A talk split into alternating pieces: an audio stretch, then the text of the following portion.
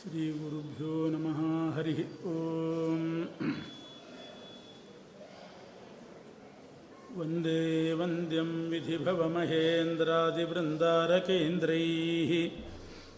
व्यक्तं व्याप्तं स्वगुणगणतो देशतः कालतश्च।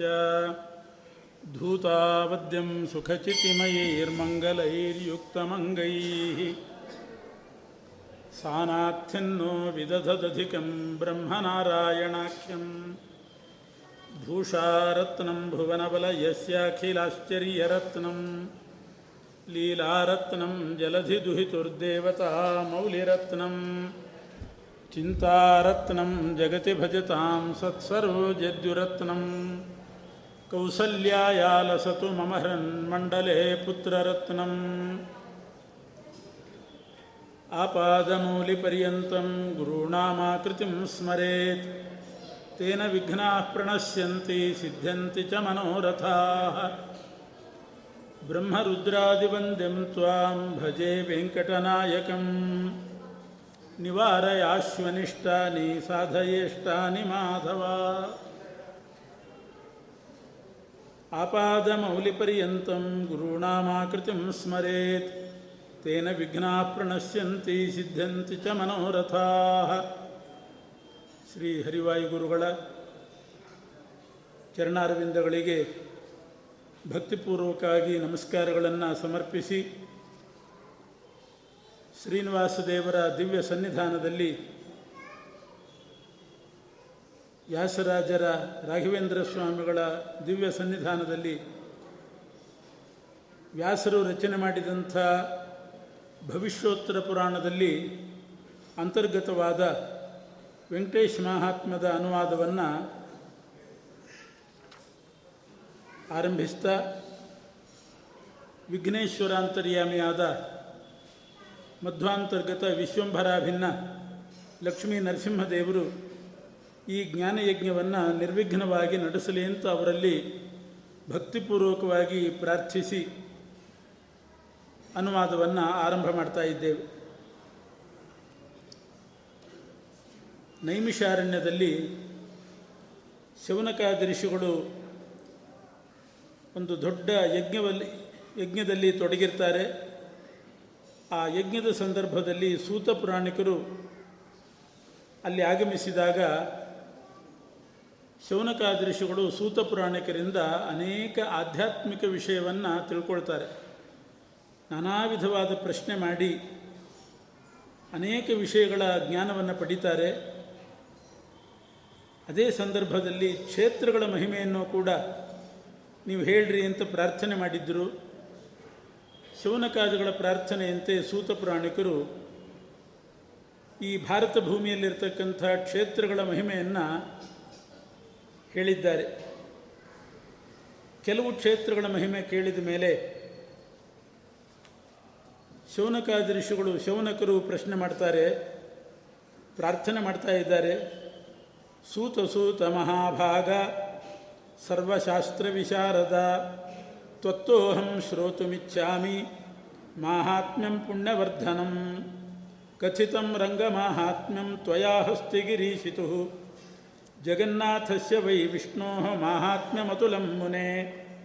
ಇದಾನೀಂ ಶ್ರೋತುಮಿಚ್ಛಾಮಿ ಮಾಹಾತ್ಮ್ಯಂ ವೆಂಕಟೇಶಿತು. ಶೌನಕರು ಕೇಳಿದರು, ಸರ್ವಶಾಸ್ತ್ರ ವಿಶಾರದರಾದಂಥ ಸೂತಪುರಾಣಿಕರೇ, ಶ್ರೀರಂಗದ ಮಹಿಮೆಯನ್ನು ಹೇಳಿದ್ದೀರಿ. ಕಾಳಹಸ್ತಿಯ ಮಹಿಮೆಯನ್ನು ನಾವು ಕೇಳಿದ್ವಿ. ಜಗನ್ನಾಥನ ಮಹಿಮೆ, ಪುರಿ ಜಗನ್ನಾಥನ ಮಹಿಮೆಯನ್ನು ಕೂಡ ಶ್ರವಣ ಮಾಡಿದ್ದೇವೆ. ಈಗ ವೆಂಕಟಾಚಲವಾಸಿಯಾದಂಥ ಪರಮಾತ್ಮನ ಮಹಿಮೆ ತಿಳ್ಕೊಳ್ಬೇಕು ಅಂತ ನಮಗನಿಸಿದೆ. ವೆಂಕಟಾಚಲದ ಮಹಿಮೆಯನ್ನು ನೀವು ತಿಳಿಸಬೇಕು ಅಂತ ಪ್ರಾರ್ಥನೆ ಮಾಡ್ತಾ ಇದ್ದಾರೆ. ಆಗ ಬಹಳ ಸಂತೋಷದಿಂದ ಸೂತ ಪುರಾಣಿಕರು ವೆಂಕಟಾಚಲದ ಮಹಿಮೆಯನ್ನು ಹೇಳಲಿಕ್ಕೆ ಪ್ರಾರಂಭಿಸಿದರು. ಈ ವೆಂಕಟಾಚಲ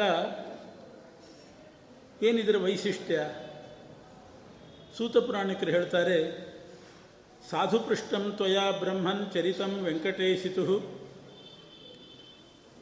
ವೆಂಕಟಾಚಲದ ಮಹಿಮೆ ಕೇಳಿದ್ದೀರಲ್ಲ, ಇದನ್ನು ನಾನು ವ್ಯಾಸರ ಬಾಯಿಯಿಂದ ಕೇಳಿದ್ದೆ.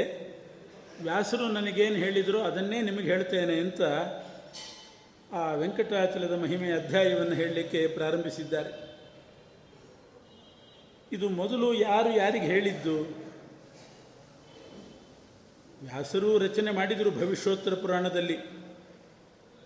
ಹನ್ನೆರಡು ಅಧ್ಯಾಯಗಳನ್ನು ವೆಂಕಟಾಚಲ ಮಹಿಮೆಗೋಸ್ಕರ ಮೀಸಲಿಟ್ಟು ಅದರಲ್ಲಿ ಬರೆದಿದ್ದಾರೆ. ಪ್ರಥಮದಲ್ಲಿ ಇದನ್ನು ಶ್ರವಣ ಮಾಡಿದವನು ಜನಕ ಮಹಾರಾಜ.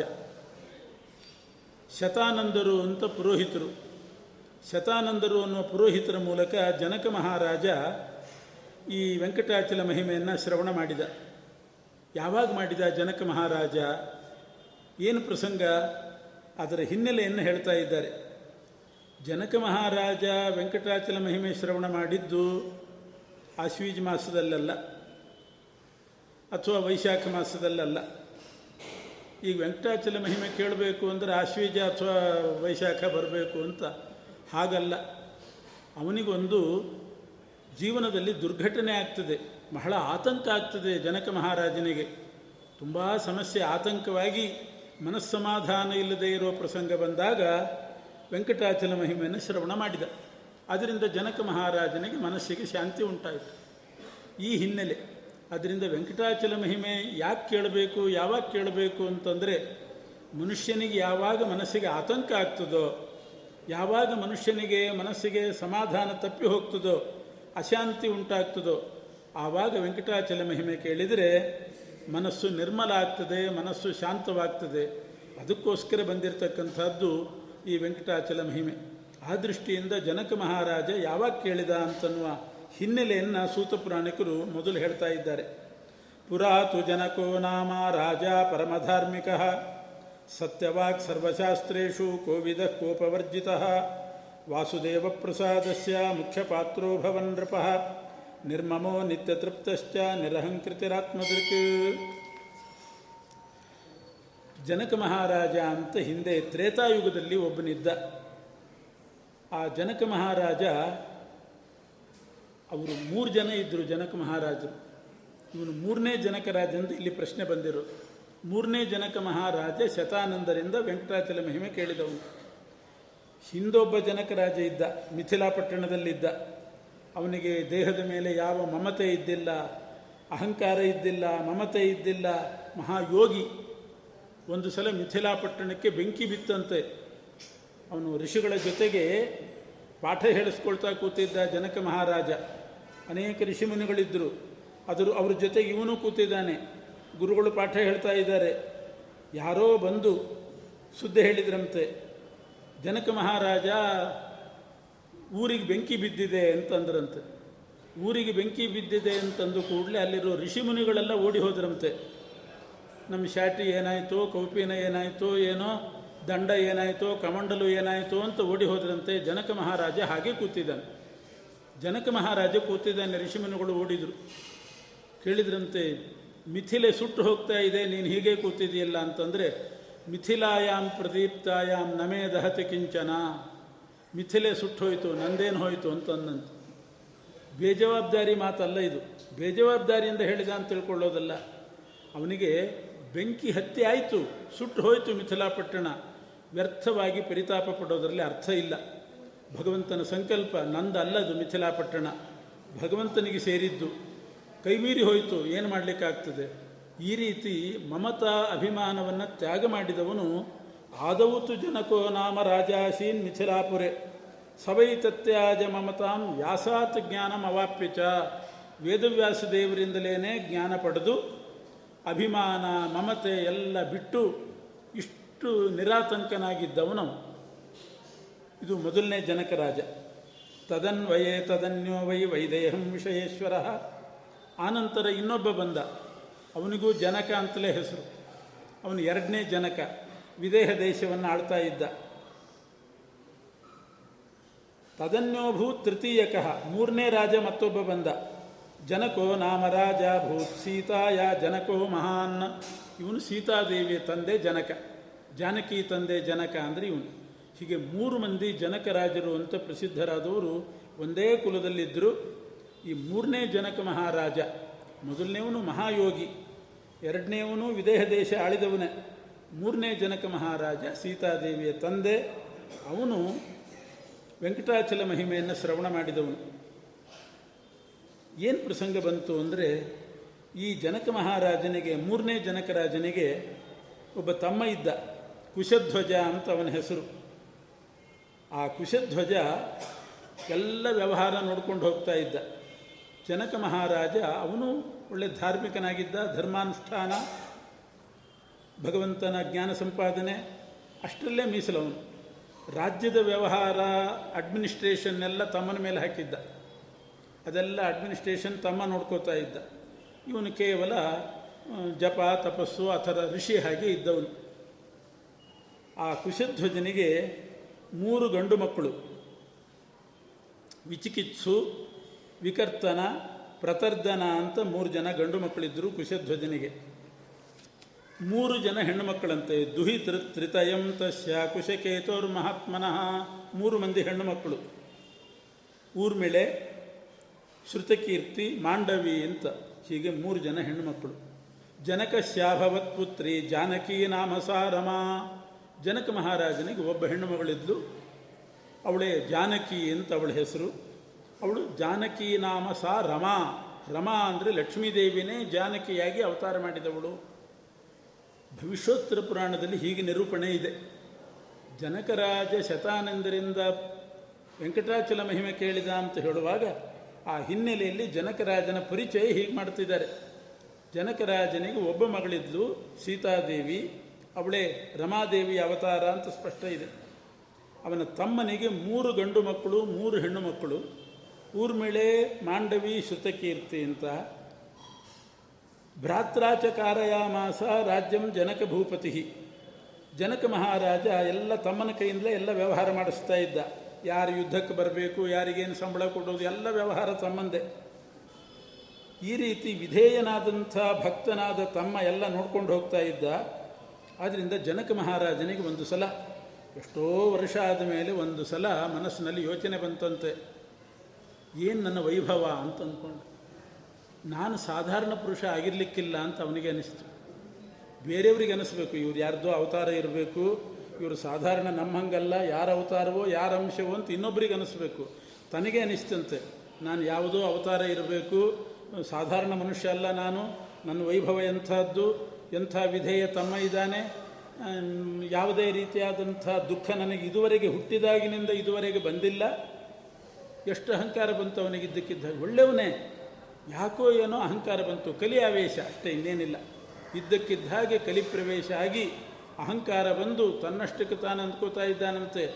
ನನಗೆ ಎರಡು ಕಣ್ಣು ಸುಖ ನೋಡಲಿಕ್ಕೆ ಸಾಕಾಗೋದಿಲ್ಲ, ದುಃಖ ಏನು ನೋಡ್ತೇನೆ ಅಂತ ಅಂದ್ಕೊಂಡಂತೆ. ನನಗೆ ಎರಡು ಕಣ್ಣು ಸಾಲದು ನನ್ನ ಸುಖ, ನನ್ನ ವೈಭವ ನೋಡ್ಕೊಳ್ಳಿಕ್ಕೆ. ಇನ್ನೊಂದೆರಡು ಕಣ್ಣಿದ್ರೆ ಆಗ್ತಿತ್ತು. ಅಷ್ಟು ವೈಭವ ನನಗಿದೆ, ದುಃಖ ಏನು ನೋಡ್ತೇನೆ? ನನ್ನ ಜೀವನದಲ್ಲಿ ದುಃಖ ಅನ್ನೋ ಶಬ್ದವೇ ಇಲ್ಲ ಅಂತ ಅಂದ್ಕೊಂಡ್ಬಿಟ್ಟು ಅಷ್ಟು ಅಹಂಕಾರ ಬಂದಿತ್ತು ದುಃಖಂ ನ ಪಶ್ಯೆ ನೇತ್ರಾಭ್ಯಾಂ, ಸುಖಂ ಪಶ್ಯೆ ಸದಾತ್ಮನಃ. ನನ್ನ ಜೀವನ ಪೂರ್ತಿ ಸುಖಮಯನೇ ಅಂತ ಅಂದ್ಕೊಂಡ. ಇದು ಪರಮಾತ್ಮನಿಗೆ ಸರಿ ಹೋಗಲಿಲ್ಲ. ಆಗ ಭಗವಂತ ಅಂದ್ಕೊಂಡೆ, ಇವನಿಗೇನಾದರೂ ಒಂದು ಬಿಸಿ ತಾಗಿಸ್ಬೇಕು ಅಂತ ಅಂದ್ಕೊಂಡ. ಏನಾದರೂ ಬಿಸಿ ಮುಟ್ಟಿಸ್ಬೇಕು. ಯಾಕೆ ಎಷ್ಟು ಅಹಂಕಾರ ಪಡ್ತಿದ್ದಾನೆ? ಭಗವಂತ ಕೊಟ್ಟಿದ್ದ, ಬೇಕಾದಷ್ಟು ಅಧಿಕಾರ ಬಂದಿತ್ತು, ಸಂಪತ್ತಿತ್ತು, ವಿಧೇಯನಾದ ತಮ್ಮ ಇದ್ದ, ಇವನು ಆರಾಮಾಗಿದ್ದ. ಆದರೆ ಏನು ಭಾವನೆ ಬರಬೇಕಾಗಿತ್ತು? ಪರಮಾತ್ಮ ನನ್ನ ಮೇಲೆ ಪರಮಾನುಗ್ರಹ ಮಾಡಿದ್ದಾನೆ ಅಂತ ಕ್ಷಣ ಕ್ಷಣಕ್ಕೂ ಕೂಡ ಅವನ ಮೇಲೆ ಭಕ್ತಿ ಜಾಸ್ತಿ ಆಗಬೇಕು. ಸಂಪತ್ತು ಬಂತು ಅಂತಂದರೆ ಅಥವಾ ಏನಾದರೂ ಒಂದು ಭಾಗ್ಯ ಒದಗಿ ಬಂತು ಅಂತಂದರೆ ಮೊದಲು ಭಗವಂತನ ಚಿಂತನೆ, ಪರಮಾತ್ಮ ನನಗೆ ಕೊಟ್ಟಿದ್ದಾನೆ, ಭಗವಂತ ನನ್ನ ಮೇಲೆ ಅನುಗ್ರಹ ಮಾಡಿದ ಅನ್ನೋ ಭಾವನೆ ಬರಬೇಕು. ಸಂಪತ್ತು ಬಂದ ಹಾಗೆ ಬಂದ ಹಾಗೆ ದೇವರ ವಿಚಾರ ಕಡಿಮೆ ಆಗ್ತಾ ಹೋಗ್ತದಂತೆ ಅದಾಗಬಾರ್ದು. ಸಾಧಾರಣ ಹಾಗೇ ಇರ್ತದಂತೆ ಪ್ರಪಂಚದಲ್ಲಿ. ಸಂಪತ್ತು ಬರೋ ತನಕ ದೇವರು, ಸಂಪತ್ತು ಬಂದ ಮೇಲೆ ದೇವರಿಲ್ಲ. ಯಾರಾದರೂ ದೇವಸ್ಥಾನಕ್ಕೆ ಹೋದರೆ ವಿಶೇಷ ಸೇವೆ ಮಾಡ್ತಿದ್ರೆ ಏನೋ ತೊಂದರೆ ಇರಬೇಕು, ಅದಕ್ಕೆ ದಿನ ಹೋಗ್ತಾರೆ. ಏನು ಪ್ರಾಬ್ಲಮ್ ಇದೆಯೋ ಏನೋ, ಅದಕ್ಕೂ ಮನೆಯಲ್ಲಿ ಸಮಾರಂಭ ಮಾಡಿದರೆ ಸಾಕು, ಏನೋ ಪ್ರಾಬ್ಲಮ್ ಇರಬೇಕು, ಅದಕ್ಕೆ ಪೂಜೆ ಇಟ್ಕೊಂಡಿದ್ದಾರೆ. ಸುಮ್ಮನೆ ಸತ್ಯನಾರಾಯಣ ಪೂಜೆ ಮಾಡಿಸಿದ್ರೆ ಹಿಂಗೆ ಡೌಟು ಏನು ಏನು ಪ್ರಾಬ್ಲಮ್ ಇದೆಯೋ ಏನೋ, ಅದಕ್ಕೆ ಮಾಡಿಸ್ತಿದ್ದಾರೆ. ಅಥವಾ ಪರೀಕ್ಷೆ ಹತ್ತಿರ ಬಂತು, ಅದಕ್ಕೋಸ್ಕರ ಮಾಡಿಸ್ತಿದ್ದಾರೆ ದೇವ್ರ ಮೇಲೆ ಭಕ್ತಿಯಿಂದ ಮಾಡಿಸೋದು ಅನ್ನೋದು ಪರಿಚಯನೇ ಹೋಗಿಬಿಟ್ಟಿದೆ. ಹಾಗೆ ಅವನಿಗೆ ಅದು ಬಂತು ಜನಕ ಮಹಾರಾಜನಿಗೆ. ನಂದೇ ವೈಭವ. ಭಗವಂತನ ಮರೆತು ಬಿಟ್ಟ ಪರಮಾತ್ಮನ ಮರೆತು ಬಿಟ್ಟ ಇಷ್ಟೆಲ್ಲ ವೈಭವ ಇದ್ದಾಗ ದೇವರು ನನಗೆ ಅನುಗ್ರಹ ಮಾಡಿದ್ದಾನೆ ಅನ್ನೋ ಭಾವನೆ ಬರಲಿಲ್ಲ. ಅಸಾಧು ಸಮ್ಮತಂ. ಅಸಾಧು ಸಮ್ಮತಂ ವಾಕ್ಯಂ ಶ್ರುತ್ವಾ ತದುದಿತಂ ಹರಿಹಿ ಹೀಗೆ ಅವನು ಅಂದುಕೊಂಡದ್ದನ್ನು ಕೇಳಿ ಪರಮಾತ್ಮ ಅವನಿಗೆ ಸರಿಯಾಗಿ ಶಿಕ್ಷೆ ಕೊಡಬೇಕು ಅಂತ ಅಂದ್ಕೊಂಡ. ನನ್ನನ್ನು ಮರೆತಿದ್ದಾನೆ. ಆದ್ದರಿಂದ ಅವನಿಗೆ ಸರಿಯಾಗಿ ಶಿಕ್ಷೆ ಕೊಡು. ಏನು ಮಾಡಿದ ಪರಮಾತ್ಮ ಶಿಕ್ಷೆ ಕೊಟ್ಟ ಅಂದರೆ ಎಲ್ಲ ವ್ಯವಹಾರ ನೋಡ್ಕೊಳ್ತಾ ಇದ್ದಂಥ ತಮ್ಮ ಏನಿದ್ದ ಕುಶಧ್ವಜ ಹಠಾತ್ತಾಗಿ ಅವನ ಮರಣ ಆಗೋಯ್ತು. ಕುಶಧ್ವಜ ಸತ್ತೇ ಹೋಗಿಬಿಟ್ಟ. ಇದ್ದಕ್ಕಿದ್ದ ಹಾಗೆ ಸತ್ತ. ಅವನು ಸತ್ತ ಮೇಲೆ ಅವನ ಹೆಂಡತಿ, ಅವಳು ಬಹಳ ಚುರುಕಿದ್ಲು. ಅವಳಾದರೂ ಉಳ್ಕೊಂಡಿದ್ರು, ಇಡೀ ರಾಜ್ಯ ನಡೆಸ್ತಾ ಇದ್ಲೋ ಏನೋ. ಆದರೆ ಅವಳು ಸಹಗಮನ ಮಾಡಿಬಿಟ್ಲು. ಕುಶಧ್ವಜ ಹಠಾತ್ತಾಗಿ ಸತ್ತ ಹೆಂಡತಿ ಸಹಗಮನ ಮಾಡಿಬಿಟ್ಲು. ಆ ಕುಶಧ್ವಜನ ಗಂಡು ಮಕ್ಕಳು, ಹೆಣ್ಣು ಮಕ್ಕಳು, ತನ್ನ ಮಕ್ಕಳು ಎಲ್ಲ ಜವಾಬ್ದಾರಿ ಜನಕರಾಜನ ತಲೆ ಮೇಲೆ ಬಿತ್ತು. ಏನೂ ಅಭ್ಯಾಸ ಇಲ್ಲ ಅವನಿಗೆ. ಯಾವುದರಲ್ಲೂ ತಲೆ ಹಾಕಿದವನಲ್ಲ. ಇದ್ದಕ್ಕಿದ್ದ ಹಾಗೆ ಮೈ ಮೇಲೆ ಅಡ್ಮಿನಿಸ್ಟ್ರೇಷನ್ ಬಿದ್ದರೆ ಏನು ಮಾಡಬೇಕು? ಅಭ್ಯಾಸ ಎಲ್ಲ ತಲೆ ಮೇಲೆ ಬಿತ್ತು. ಅದ್ರ ಮಧ್ಯೆ ರಾವಣ ಬೇರೆ ಯುದ್ಧಕ್ಕೆ ಬರೋ ಸೂಚನೆ ಬರ್ತಾ ಇತ್ತು. ರಾವಣನ ಕಾಲ ಅವನಿದ್ದದ್ದು. ಆಗಿಂದಾಗಿ ಯುದ್ಧಕ್ಕೆ ಹೋಗಬೇಕು ಅಂತ ಅನ್ಕೋತಿದ್ದಾನೆ ಅಂತ ಯಾರೋ ಬಂದು ಹೇಳಿದರು. ಅದು ಬೇರೆ. ರಾವಣ ಯುದ್ಧಕ್ಕೆ ಬರೋ ಸಂದರ್ಭ, ಮಕ್ಕಳಿಗೆ ಮದುವೆ ಆಗಬೇಕು, ಗಂಡು ಮಕ್ಕಳು ಸಣ್ಣವರು, ಹೆಣ್ಣು ಮಕ್ಕಳಿದ್ದಾರೆ ವ್ಯವಹಾರ ನಡಿಬೇಕು ರಾಜ್ಯದ್ದು. ಹೀಗೆ ಇಂಥ ಒಂದು ದುಃಖ ಅವನಿಗೆ, ಜನಕ ಮಹಾರಾಜನಿಗೆ ಜೀವನದಲ್ಲಿ ಬಂದುಬಿಡ್ತು ಬಹಳ ಚಿಂತಾಕ್ರಾಂತನಾದ. ಆದರೆ ಇದು ಏನು ಬಂತು ಈ ರೀತಿ ಕುಶಧ್ವಜ ಸತ್ತದ್ದು, ಹೆಂಡತಿ ಸಹಗಮನ ಮಾಡಿದ್ದು, ಇವನು ವಿಲಾಪ ಮಾಡಿದ್ದು, ಎಲ್ಲ ಕನಸಿನಲ್ಲಿ ಆಯ್ತಂತೆ ಕನಸಿನಲ್ಲಿ ಆಯಿತು ಹೊರತು ನಿಜ ಜೀವನದಲ್ಲಿ ಆಗಲಿಲ್ಲ. ಇದು ಭಗವಂತನ ಕಾರುಣ್ಯ. ನಾವು ದೇವರನ್ನು ಮರೆತರೆ ಕಲಿಯಾವೇಶಕ್ಕೊಳಗಾಗಿ ದೇವರನ್ನ ಮರೆತು ನಮ್ಮದೇ ಸೌಭಾಗ್ಯ ಅಂತ ಅಹಂಕಾರ ಪಟ್ಟರೆ ಪರಮಾತ್ಮ ಮೊದಲು ಕನಸಿನ ಮೂಲಕ ಶಿಕ್ಷೆ ಕೊಡ್ತಾನಂತ. ಆಮೇಲೆ ನಿಜ ನಿಜ ಜೀವನ. ನನಸು ಆಮೇಲೆ ಮೊದಲು ಕನಸು. ಕನಸಿನ ಮೂಲಕ ಹೀಗಾಯಿತು. ಆಮೇಲೆ ಎದ್ದು ನೋಡ್ತಾನೆ, ಇದು ಕನಸು ಅಂತ ಗೊತ್ತಾಯ್ತು. ಮೊದಲು ಹೋಗಿ ನೋಡಿದ ಕುಶಧ್ವಜ ಇದ್ದ. ಅಂತ ಅವನ ಹೆಂಡ್ತಿನೂ ಇದ್ಲು ಎಲ್ಲರೂ ಇದ್ದರು ಆಗ ಗೊತ್ತಾಯ್ತು ಇದು ಕನಸು ಅಂತ.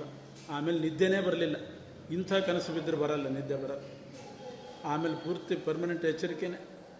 ಹಾಗೇ ಕೂತ್ಕೊಂಡ ಮರುದಿವಸ ಅದಕ್ಕೆ ಸರಿಯಾಗಿ ಶತಾನಂದರು ಅಂತ ಅನ್ನೋ ಪುರೋಹಿತರು ಬರ್ತಾರೆ. ಅವನು ಪುರೋಹಿತರು ಬಂದ ಕೂಡಲೇ ಅವರ ಹತ್ರ ಹೇಳಿದ, ನಿನ್ನೆ ರಾತ್ರಿ ಒಂದು ದುಸ್ವಪ್ನ ಬಿತ್ತು. ಇಲ್ಲಿ ಪುರಾಣದಲ್ಲಿ ದುಃಖಂ ಪ್ರದರ್ಶಯಾಮಾಸ ಅಂತ ಅಷ್ಟೇ ಇದೆ. ಇದು ಕನಸಿನಲ್ಲಿ ತೋರಿಸಿದ ಅಂತಲೇ ಇಟ್ಕೋಬೇಕು. ಯಾಕೆ? ರಾಮಾಯಣದ ಪ್ರಕಾರ ಜಾನಕಿ ಮದುವೆ ಆಗುವಾಗ ಕುಶಧ್ವಜ ಇದ್ದ, ಜನಕರಾಜನ ತಮ್ಮ ಇದ್ದ ತಮ್ಮ ಇದ್ದ ಎಲ್ಲರೂ ಇದ್ದರು ಆದ್ದರಿಂದ ಇದು ಕೇವಲ ಕನಸಿನಲ್ಲಿ ತೋರಿಸಿದ್ದು ಭಗವಂತ ಅಂತ ಇಟ್ಕೋಬೇಕು. ಅದಕ್ಕೆ ಪ್ರಮಾಣವೂ ಇದೆ. ಯಹೈವ ಫಲದಂ ಕರ್ಮ ಪ್ರಾರಬ್ಧಂ ಪ್ರತಿಪದ್ಯ ಚ ನಾವೇನಾದರೂ ದೇವರನ್ನು ಮರೆತಾಗ ಪರಮಾತ್ಮ ಕನಸು ಮೊದಲು ಕನಸಿನ ಮೂಲಕ ಅಥವಾ ಒಂದು ಶಕುನದ ಮೂಲಕ ಸೂಚನೆ ಕೊಡ್ತಾನಂತೆ.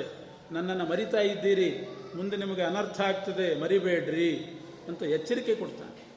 ಆ ಕನಸಿನ ಮೂಲಕ ಎಚ್ಚರಿಕೆ ಕೊಟ್ಟು ಅದನ್ನು ಅವರು ಆ ದುಸ್ವಪ್ನ ವೃತ್ತಾಂತವನ್ನು ಶತಾನಂದರ ಹತ್ರ ಹೇಳ್ತಾನೆ ಜನಕ ಮಹಾರಾಜ, ಇಂಥ ದುಸ್ವಪ್ನ ಬಿತ್ತು, ಕೆಟ್ಟ ಕನಸು ಬಿತ್ತು ನನಗೆ ಅಂತ. ಆಗ ಅವರು ಹೇಳಿದರು, ಈ ಕೆಟ್ಟ ಕನಸು ನನಸಾಗಬಾರ್ದು, ನಿಜ ಜೀವನದಲ್ಲಿ ಬರಕೂಡ್ದು. ಅದಕ್ಕೆ ನಿನಗೊಂದು ಉಪಾಯ ಹೇಳ್ತೇನೆ. ವೆಂಕಟಾಚಲ ಮಹಿಮೆ ಕೇಳು, ಇದರಿಂದ ನಿನಗೆ ದುಸ್ವಪ್ನ ಫಲಿಸೋದಿಲ್ಲ ಅಂತ. ಅದರಿಂದ ವೆಂಕಟಾಚಲ ಮಹಿಮೆ ಯಾವಾಗ ಕೇಳಿದ ಜನಕ ಮಹಾರಾಜ ಅಂದರೆ ಅವನಿಗೆ ದುಸ್ವಪ್ನ ಬಿದ್ದಾಗ ಕೇಳಿ. ಯಾವಾಗ ಕೆಟ್ಟ ಕನಸು ಬೀಳುತ್ತದೆ, ನಾವು ಪರಮಾತ್ಮನನ್ನು ಮರೆತಿದ್ದೇವೆ ಅಂತ ಭಾವಿಸಬೇಕು.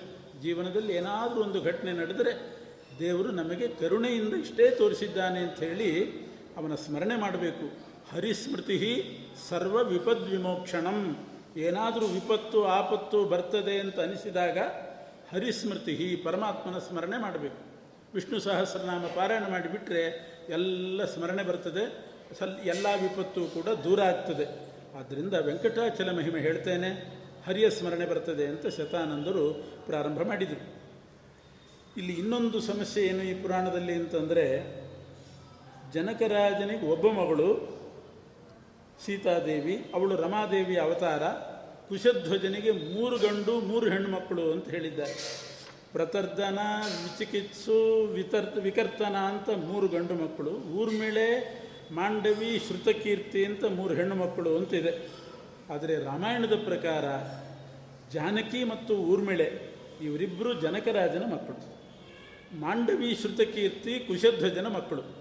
ಇಲ್ಲಿ ದುಹಿತೃ ತ್ರಿತಯಂ ತಸ್ಯ ಕುಶಧ್ವಜನಿಗೆ ಮೂರು ಹೆಣ್ಣುಮಕ್ಕಳು ಅಂತಿದೆ. ಏನಿದು ಪುರಾಣ? ಒಂದೊಂದು ಕಡೆ ಒಂದೊಂದು ಥರ ಇದೆ. ಇದರ ಮೇಲೆ ಅನಾದರ ಬರುವಂಥ ಭಾವನೆ ಮಾಡ್ಕೋಬಾರ್ದು ಅಂತ ವ್ಯಾಖ್ಯಾನಕಾರರು ತಿಳಿಸ್ತಾ ಇದ್ದಾರೆ. ನಿಜವಾಗಿಯೂ ರಾಮಾಯಣ ಹೇಳಿದ್ದೇ ಸರಿ. ಇದು ತಪ್ಪು ಅಂತ ಅರ್ಥ ಅಲ್ಲ ಮತ್ತೆ. ರಾಮಾಯಣ ಹೇಳಿದಂತೆಯೇ ನಡೀತು. ರಾಮಾಯಣದ ಪ್ರಕಾರ ರಾಮಾಯಣವನ್ನು ವ್ಯತ್ಯಾಸ ಮಾಡೋ ಹಾಗಿಲ್ಲ. ಋತೇತು ಪಾಂಡವ ಕಥಾಂ ಕಾರ್ಷ್ಣಿಂ ರಾಮಾಯಣಂ ತಥಾ. ರಾಮಾಯಣದಲ್ಲಿ ಏನು ಬರ್ತದೆ? ಕೃಷ್ಣನ ಕಥೆ ಏನು ಬಂದಿದೆ? ಆಮೇಲೆ ಪಾಂಡವರ ಕಥೆ ಏನಿದೆ? ಪ್ರತಿಯೊಂದು ಕಲ್ಪದಲ್ಲಿಯೂ ಕೂಡ ಒಂದೇ ರೀತಿ ಇರ್ತದೆ ಹೊರತು ವ್ಯತ್ಯಾಸ ಆಗೋದಿಲ್ಲ ಅಂತ ಉಂಟು ನಾವು ಒಂದೊಂದು ಕಲ್ಪದಲ್ಲಿ ಒಂದೊಂದು ರೀತಿ ಆಯಿತು ಅಂತ ಹೇಳೋ ಹಾಗಿಲ್ಲ. ಕೆಲವರು ಹೀಗೆ ಹೇಳಿದರೂ ಹೇಳಿಬಿಡ್ಬೋದು. ಅದು ಒಂದು ಕಲ್ಪದಲ್ಲಿ ಮಾಂಡವಿ, ಶ್ರುತಕೀರ್ತಿ ಇಬ್ಬರೇ ಮಕ್ಕಳು, ಇನ್ನೊಂದು ಕಲ್ಪದಲ್ಲಿ ಮೂರು ಮಂದಿ ಮಕ್ಕಳು ಅಂತ. ರಾಮನ ಕಥೆ ಹಾಗೆ ರಾಮಾಯಣದ ಕಥೆ ವ್ಯತ್ಯಾಸ ಮಾಡೋ ಹಾಗಿಲ್ಲ. ಒಂದೇ ರೀತಿ ನಡೀತದೆ. ಆದರೆ ಇಲ್ಲಿ ಮೂರು ಹೆಣ್ಣುಮಕ್ಕಳು ಅಂತ ಹೇಳಿದ ಅಭಿಪ್ರಾಯ ಏನು ಅಂತಂದರೆ, ಜನಕ ಮಹಾರಾಜನಿಗೆ ಮೊದಲು ಸೀತೆ ಹುಟ್ಟಿದ್ದಂತೆ ಆಮೇಲೆ ನಾಲ್ಕು ಜನ ಗಂಡು ಮಕ್ಕಳು ಹುಟ್ಟಿದ್ರಂತೆ ಜನಕ ಮಹಾರಾಜನಿಗೆ. ನಾಲ್ಕು ಜನ ಗಂಡು ಮಕ್ಕಳು ಆದಮೇಲೆ ಊರ್ಮಿಳೆ ಹುಟ್ಟಿದ್ದು ಊರ್ಮಿಳೆ ಹುಟ್ಟಿದ್ದು. ಆದ್ದರಿಂದ ಸೀತೆಗೂ ಊರ್ಮಿಳೆಗೂ ವಯಸ್ಸಿನಲ್ಲಿ ಬಹಳ ಅಂತರ ಆಯಿತು. ಬಹಳ ವ್ಯತ್ಯಾಸ ಆಯಿತು. ಯಾಕೆ ಸೀತೆ ಹುಟ್ಟಿ ನಾಲ್ಕು ಗಂಡು ಮಕ್ಕಳು ಹುಟ್ಟಿದ ಮೇಲೆ ಹುಟ್ಟಿದವಳು ಊರ್ಮಿಳೆ. ಆದರೆ ಇವನಿಗೆ ಕುಶಧ್ವಜನಿಗೆ ಈ ಊರ್ಮಿಳೆಗೆ ಸಮಾನ ವಯಸ್ಕರಾಗಿ, ಆ, ಮಾಂಡವಿ ಮತ್ತು ಶ್ರುತಿಕೀರ್ತಿ ಇದ್ದು ಅವರು ಹೆಚ್ಚು ಕಡಿಮೆ ಒಂದೇ ವಯಸ್ಸು. ಸೀತಾದೇವಿಗೆ ಬಹಳ ಅಂತರ. ಅದಕ್ಕೆ ಜನಕ ಮಹಾರಾಜ ಏನು ಮಾಡಿದ?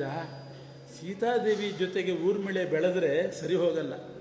ಒಂದೇ ವಯಸ್ಸಿನವರು ಚೆನ್ನಾಗಿ ಆಟ ಆಡ್ಕೊಂಡು ಬೆಳೀತಾರೆ. ಒಬ್ಬನು ದೊಡ್ಡವನು, ಒಬ್ಬನು ಸಣ್ಣವನು, ಹತ್ತು ವರ್ಷ ಡಿಫ್ರೆನ್ಸ್ ಇತ್ತು ಅಂತಂದರೆ ಅವರವ್ರು ಆಟ ಆಡ್ಲಿಕ್ಕೆ ಸರಿ ಹೋಗೋದೇ ಇಲ್ಲ.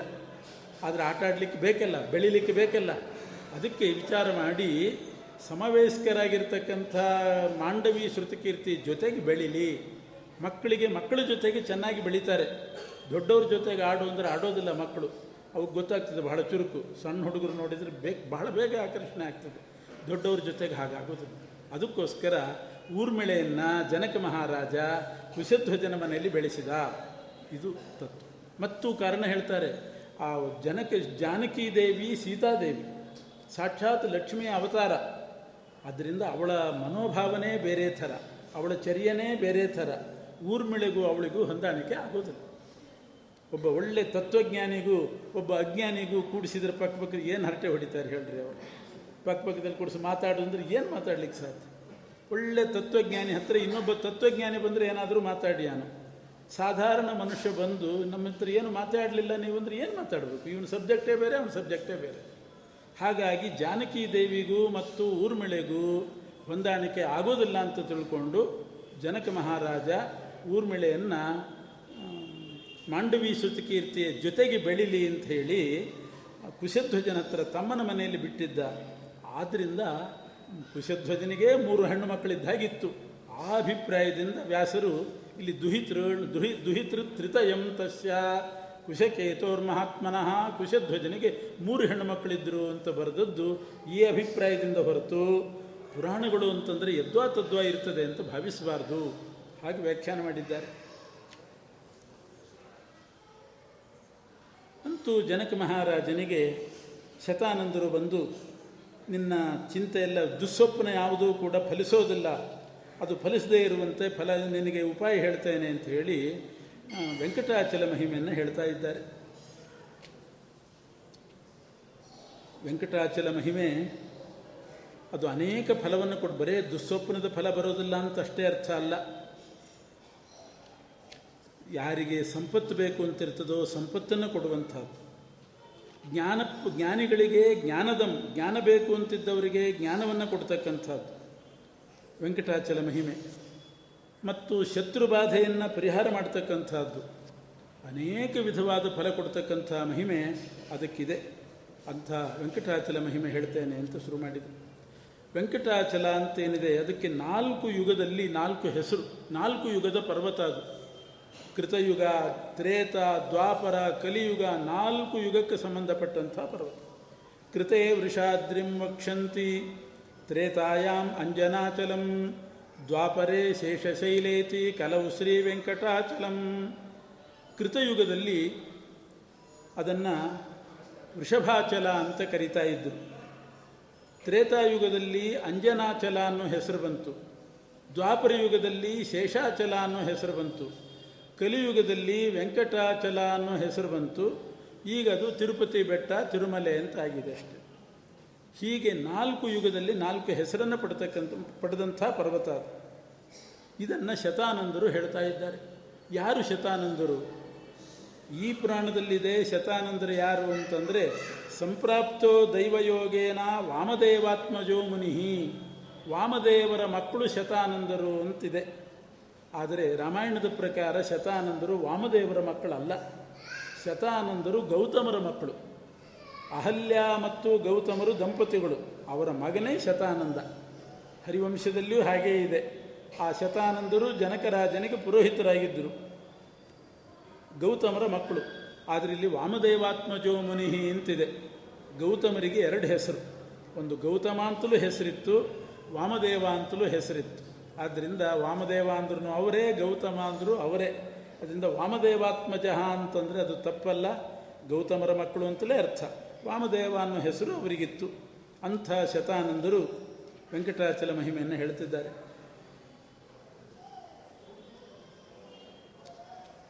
ಅದು ಕೃತಯುಗದಲ್ಲಿ ವೃಷಭಾಚಲ ಅನ್ನೋ ಹೆಸರು ಯಾಕೆ ಬಂತು ಅಂತಂದರೆ ಕೃತಯುಗದಲ್ಲಿ ಆ ಬೆಟ್ಟದಲ್ಲಿ ಒಬ್ಬ ಅಸುರ ಇರ್ತಾನೆ, ವೃಷಭಾಸುರ ಅಂತ ಅವನ ಹೆಸರು. ಸಭವಿಷ್ಯಂ ಸಹೋತ್ತರಂ ಅಂತ ಮುಂದೆ ಏನೇನಾಯಿತು ಪರ್ವತದಲ್ಲಿ ಅದನ್ನು ಹೇಳ್ತಾರೆ. ಸಹೋತ್ತರಂ ಅಂತಂದರೆ ಭಗವಂತನ ಪರತತ್ವವನ್ನು ತಿಳಿಸ್ತಕ್ಕಂಥ ಪ ಮಹಿಮೆ ಅದು. ವೆಂಕಟಾಚಲ ಮಹಿಮೆ ಭಗವಂತನ ಪರತತ್ವವನ್ನು ತಿಳಿಸುವಂಥದ್ದು. ಪರತತ್ವದ ಅಭಿವ್ಯಕ್ತಿಯನ್ನು ಮಾಡ್ತಕ್ಕಂಥದ್ದು. ಆದ್ದರಿಂದ ಅದಕ್ಕೆ ಉತ್ತರ ಅಂತ ಕರೀತಾರೆ. ಉತ್ತರ ಅಂತಂದರೆ ಪರತತ್ವದ ಅಭಿವ್ಯಕ್ತಿ ಎಲ್ಲಿ ಆಗ್ತದೋ ಅದು ಉತ್ತರ. ಅಂದರೆ ಉತ್ತಮವಾದದ್ದು ಅಂತ ಅರ್ಥ. ಆ ವೆಂಕಟಾಚಲದಲ್ಲಿ ಶ್ರೀನಿವಾಸ ಪರತತ್ವ, ಪರದೇವತೆ ಅಂತನ್ನುವಂಥ ತತ್ವ ಗೊತ್ತಾಗ್ತದೆ. ಅಂಥ ಮಹಿಮೆ ಕೇಳಿಯೇ ಚತುರ್ಮುಖ ಬ್ರಹ್ಮದೇವರು ಬ್ರಹ್ಮ ಪದವಿಗೆ ಬಂದಿರೋದು. ನೀಲಕಂಠ ಸ್ತುಯಾಂ ಶ್ರುತ್ವ ನಿರ್ವಿಷ ಸುಖಮಾತ್ಮವಾನ್ ರುದ್ರದೇವರು ಕೂಡ ವೆಂಕಟಾಚಲ ಮಹಿಮೆಯನ್ನು ಕೇಳಿ ವಿಷದ ಬಾಧೆಯನ್ನು ಪರಿಹಾರ ಮಾಡಿಕೊಂಡ್ರಂತೆ. ಹಾಲಾಹಲ ವಿಷ ಕುಡಿದಾಗ, ವಜ್ರಿ ನಾಕಪದಂ ಪ್ರಾಪ್ತ ದೇವೇಂದ್ರ ವೆಂಕಟಾಚಲ ಮಹಿಮೆಯನ್ನು ಶ್ರವಣ ಮಾಡಿ ಇಂದ್ರ ಪದವಿಗೆ ಬಂದಿರತಕ್ಕಂಥವನು. ಇಂಥ ಮಹಿಮೆ ಈ ಹನ್ನೆರಡು ಅಧ್ಯಾಯದ ವೆಂಕಟಾಚಲ ಮಹಿಮೆಗಿದೆ. ಇದನ್ನು ಕಲ್ಯಾಣಕಾಂಡ ಅಂತ ಕರೀತಾರಂತೆ. ಕಲ್ಯಾಣಕಾಂಡ ಅಂತ ಇದಕ್ಕೆ ಹೆಸರು. ವ್ಯಾಖ್ಯಾನದಲ್ಲಿ ತಿಳಿಸ್ತಾರೆ ಛಾಂದೋಗ್ಯೋಪನಿಷತ್ತಿನಲ್ಲಿ ಒಂದು ಅನೇಕ ವಿದ್ಯೆಗಳಿದೆ. ಸಂವರ್ಗ ವಿದ್ಯಾ, ವೈಶ್ವಾನರ ವಿದ್ಯಾ, ಹೀಗೆ ಅನೇಕ ವಿದ್ಯೆಗಳಿದೆ. ಛಾಂದೋಗ್ಯೋಪನಿಷತ್ತಿನಲ್ಲಿ ಬರುವಂಥ ಒಂದು ವಿದ್ಯೆ ಅಂತಂದರೆ ದಿಗ್ವತ್ಸ ವಿದ್ಯಾ ಅಂತ ಒಂದು ವಿದ್ಯೆ ಇದೆ. ದಿಗ್ವತ್ಸ ವಿದ್ಯಾ. ದಿಕ್ಕು ಅಂತಂದರೆ ಪರಮಾತ್ಮನ ನಾಲ್ಕು ಕೈಗಳಿಗೆ ದಿಕ್ಕು ಅಂತ ಹೆಸರು. ದಿಕ್ಕು ಅಂದರೆ ಈ ದಿಕ್ಕಲ್ಲ ಪರಮಾತ್ಮನ ನಾಲ್ಕು ಕೈಗಳಿಗೆ ದಿಕ್ಕು ಅಂತ ಕರೀತಾರೆ. ದಿಕ್ಕು ಅಂತಂದರೆ ನಮಗೆ ಫಲವನ್ನು ಕೊಡುವಂಥದ್ದು. ಅಂಥ ಆ ನಾಲ್ಕು ಕೈಗಳಿಗೆ ವಾಯುದೇವರು ವತ್ಸರೂಪರಾಗಿದ್ದಾರಂತೆ. ಕರು ಇದ್ದ ಹಾಗೆ, ದನಕ್ಕೆ ಕರು ಇದ್ದಂತೆ ಭಗವಂತನ ನಾಲ್ಕು ಕೈಗಳಿಗೆ ವಾಯುದೇವರು ವತ್ಸದಂತೆ ಇರೋದರಿಂದ ವಾಯುದೇವರನ್ನು ದಿಗ್ವತ್ಸ ಅಂತ ಕರೀತಾರೆ. ಅದೊಂದು ವಿದ್ಯೆ ಇದೆ. ಆ ದಿಗ್ವತ್ಸ ವಿದ್ಯೆಯಲ್ಲಿ ಏನು ಬಂದಿದೆ, ಅದನ್ನೇ ವೆಂಕಟಾಚಲ ಮಹಿಮೆ ಹೇಳ್ತಾ ಇದೆ. ಈ ಭವಿಷ್ಯೋತ್ತರ ಪುರಾಣ ಹೇಳ್ತಾ ಇದೆ. ಆದ್ದರಿಂದ ಇದು ದಿಗ್ವತ್ಸ ವಿದ್ಯೆಗೆ ಭಾಷ್ಯರೂಪವಾಗಿದೆ ಅಂತ ವ್ಯಾಖ್ಯಾನಕಾರರು ತಿಳಿಸ್ತಾರೆ. ಏನಿದೆ ಆ ದಿಗ್ವತ್ಸ ವಿದ್ಯೆ ಇದರಲ್ಲಿ ಛಾಂದೋಗ್ಯೋಪನಿಷತ್ತಿನಲ್ಲಿ ಅಂದರೆ ಪರಮಾತ್ಮನಿಗೆ ನಾಲ್ಕು ಕೈಗಳಿದೆ. ಆ ನಾಲ್ಕು ಕೈಗಳನ್ನು ನಾವು ಉಪಾಸನೆ ಮಾಡಬೇಕು. ಮಧ್ವಾಚಾರ್ಯರು ಸೂಕ್ಷ್ಮವಾಗಿ ಹೇಳಿದ್ದಾರೆ. ಚಕ್ರ ಶಂಖ ಗದಾ ಪದ್ಮ ಧ ಚಕ್ರ ಶಂಖ ಗದಾ ಪದ್ಮ, ಧರಾಶ್ಚಿಂತ್ಯ ಹರೇರ್ಭುಜಾ ಎಷ್ಟು ಚೆನ್ನಾಗಿ ಹೇಳಿದ್ದಾರೆ. ಚಕ್ರ ಶಂಖ ಗದಾ, ಪದ್ಮ ಧರಾಶ್ಚಿಂತ ಹರೇರ್ಭುಜಾಹ. ಭಗವಂತನ ಭುಜಗಳು ಅಂದರೆ ನಾಲ್ಕು ಕೈಗಳನ್ನು ಚಿಂತನೆ ಮಾಡ್ರಿ. ಚಕ್ರ, ಶಂಖ, ಗದಾ, ಪದ್ಮ ಧರಿಸಿದಂಥ ಕೈಗಳನ್ನು ಚಿಂತನೆ ಮಾಡ್ರಿ ಅಂತ ಆಚಾರ್ಯ ಹೇಳಿದ್ದಾರೆ. ಯಾವ ರೀತಿ ಚಿಂತನೆ ಮಾಡಬೇಕು ಅಂತನ್ನೋದು ಉಪನಿಷತ್ನಲ್ಲಿದೆ. ಪರಮಾತ್ಮನ ನಾಲ್ಕು ಕೈ ಬಲಭಾಗದಲ್ಲಿ ಮೇಲಿನ ಕೈ ಏನಿದೆ? ಅದಕ್ಕೆ ಜುಹು ಅಂತ ಹೆಸರು. ಜುಹು ಜುಹು ಅಂತಂದರೆ ಹೋಮ ಮಾಡುವಂತಹದ್ದು ಅಂತ ಅರ್ಥ. ಪರಮಾತ್ಮನ ಬಲಭಾಗದ ಮೇಲಿನ ಕೈಯಿ ಜುಹು ಹೋಮ ಮಾಡುವಂಥ ಕೈ ಅರ್ಥ ಆಗೋದಿಲ್ಲ, ಪರಮಾತ್ಮ ಹೋಮ ಮಾಡ್ತಾನ? ಹೋಮ ಮಾಡುವ ಕೈ ಅಂತಂದರೆ ಮೇಲಿನ ಕೈಯಲ್ಲಿ ಚಕ್ರ ಹಿಡ್ಕೊಂಡು ಚಕ್ರ ಹಿಡ್ಕೊಂಡು ಶತ್ರುಗಳು ಎಂಬಂಥ ಆಹುತಿಯನ್ನು ಕೊಡ್ತಾನೆ. ಆಹುತಿ ಕೊಡ್ತಾನೆ ಅಂದರೆ ಶತ್ರುಗಳೇ ಆಹುತಿ. ಶತ್ರುಗಳನ್ನು ನಾಶ ಮಾಡುವಂಥ ಕೈ ಚಕ್ರ ಹಿಡ್ಕೊಂಡಿರ್ತಕ್ಕಂಥ ಮೇಲಿನ ಕೈ. ಅದು ಜುಹು ಅಂತ ಹೆಸರು. ಜುಹು ಅಂದರೆ ಹೋಮ ಮಾಡುವಂಥದ್ದು ಅಂತ ಅರ್ಥ. ಜುಹೋತಿ ಚಕ್ರೇಣ ಇತಿ ಜುಹೂಹು. ಚಕ್ರದಿಂದ ಜುಹೋತಿ. ಶತ್ರುಗಳನ್ನೆಲ್ಲ ಹೋಮ ಮಾಡಿಬಿಡ್ತಾನೆ.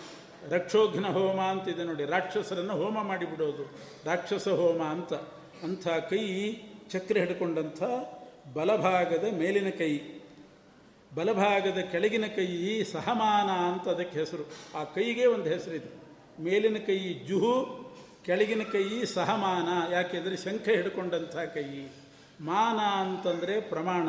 ಪ್ರಮಾಣ ಅಂದರೆ ವೇದ. ವೇದದ ಪ್ರತೀಕವೇ ಶಂಖ. ವೇದದ ಪ್ರತೀಕವೇ ಶಂಖ. ಶಂಖ ಅಂತಂದರೆ ಅದು ಲಕ್ಷ್ಮೀ ಸನ್ನಿಧಾನ ಶಂಖದಲ್ಲಿ. ವೇದಾಭಿಮಾನಿ ಲಕ್ಷ್ಮಿ. ಆದ್ದರಿಂದ ಶಂಖ ವೇದದ ಪ್ರತೀಕ. ಹಾಗಾಗಿ ಬಲಗಡೆ ಕೆಳಗೈಯಲ್ಲಿ ಶಂಖೆ ಹಿಡ್ಕೊಂಡಿದ್ದರಿಂದ ಸಹಮಾನ, ಮಾನದಿಂದ ಸಹಿತವಾದ ಕೈ ಸಹಮಾನ, ಮಾನ ಅಂದರೆ ವೇದ. ವೇದ ವೇದ ಪ್ರತೀಕವಾದ ಶಂಖೆ ಹಿಡ್ಕೊಂಡ ಕೈ ಅದು ಜ್ಞಾನವನ್ನು ಕೊಡ್ತಕ್ಕಂಥ ಕೈ ಇನ್ನು ಎಡಭಾಗದಲ್ಲಿ ಮೇಲಿನ ಕೈಯಲ್ಲಿ ಗದೆ ಹಿಡ್ಕೊಂಡಿದ್ದಾನಂತೆ. ಅದಕ್ಕೆ ರಾಜ್ಞಿ ಅಂತ ಹೆಸರು. ಆ ಕೈಗೆ ರಾಜ್ಞಿ ಅಂತ ಕರೀತಾರೆ.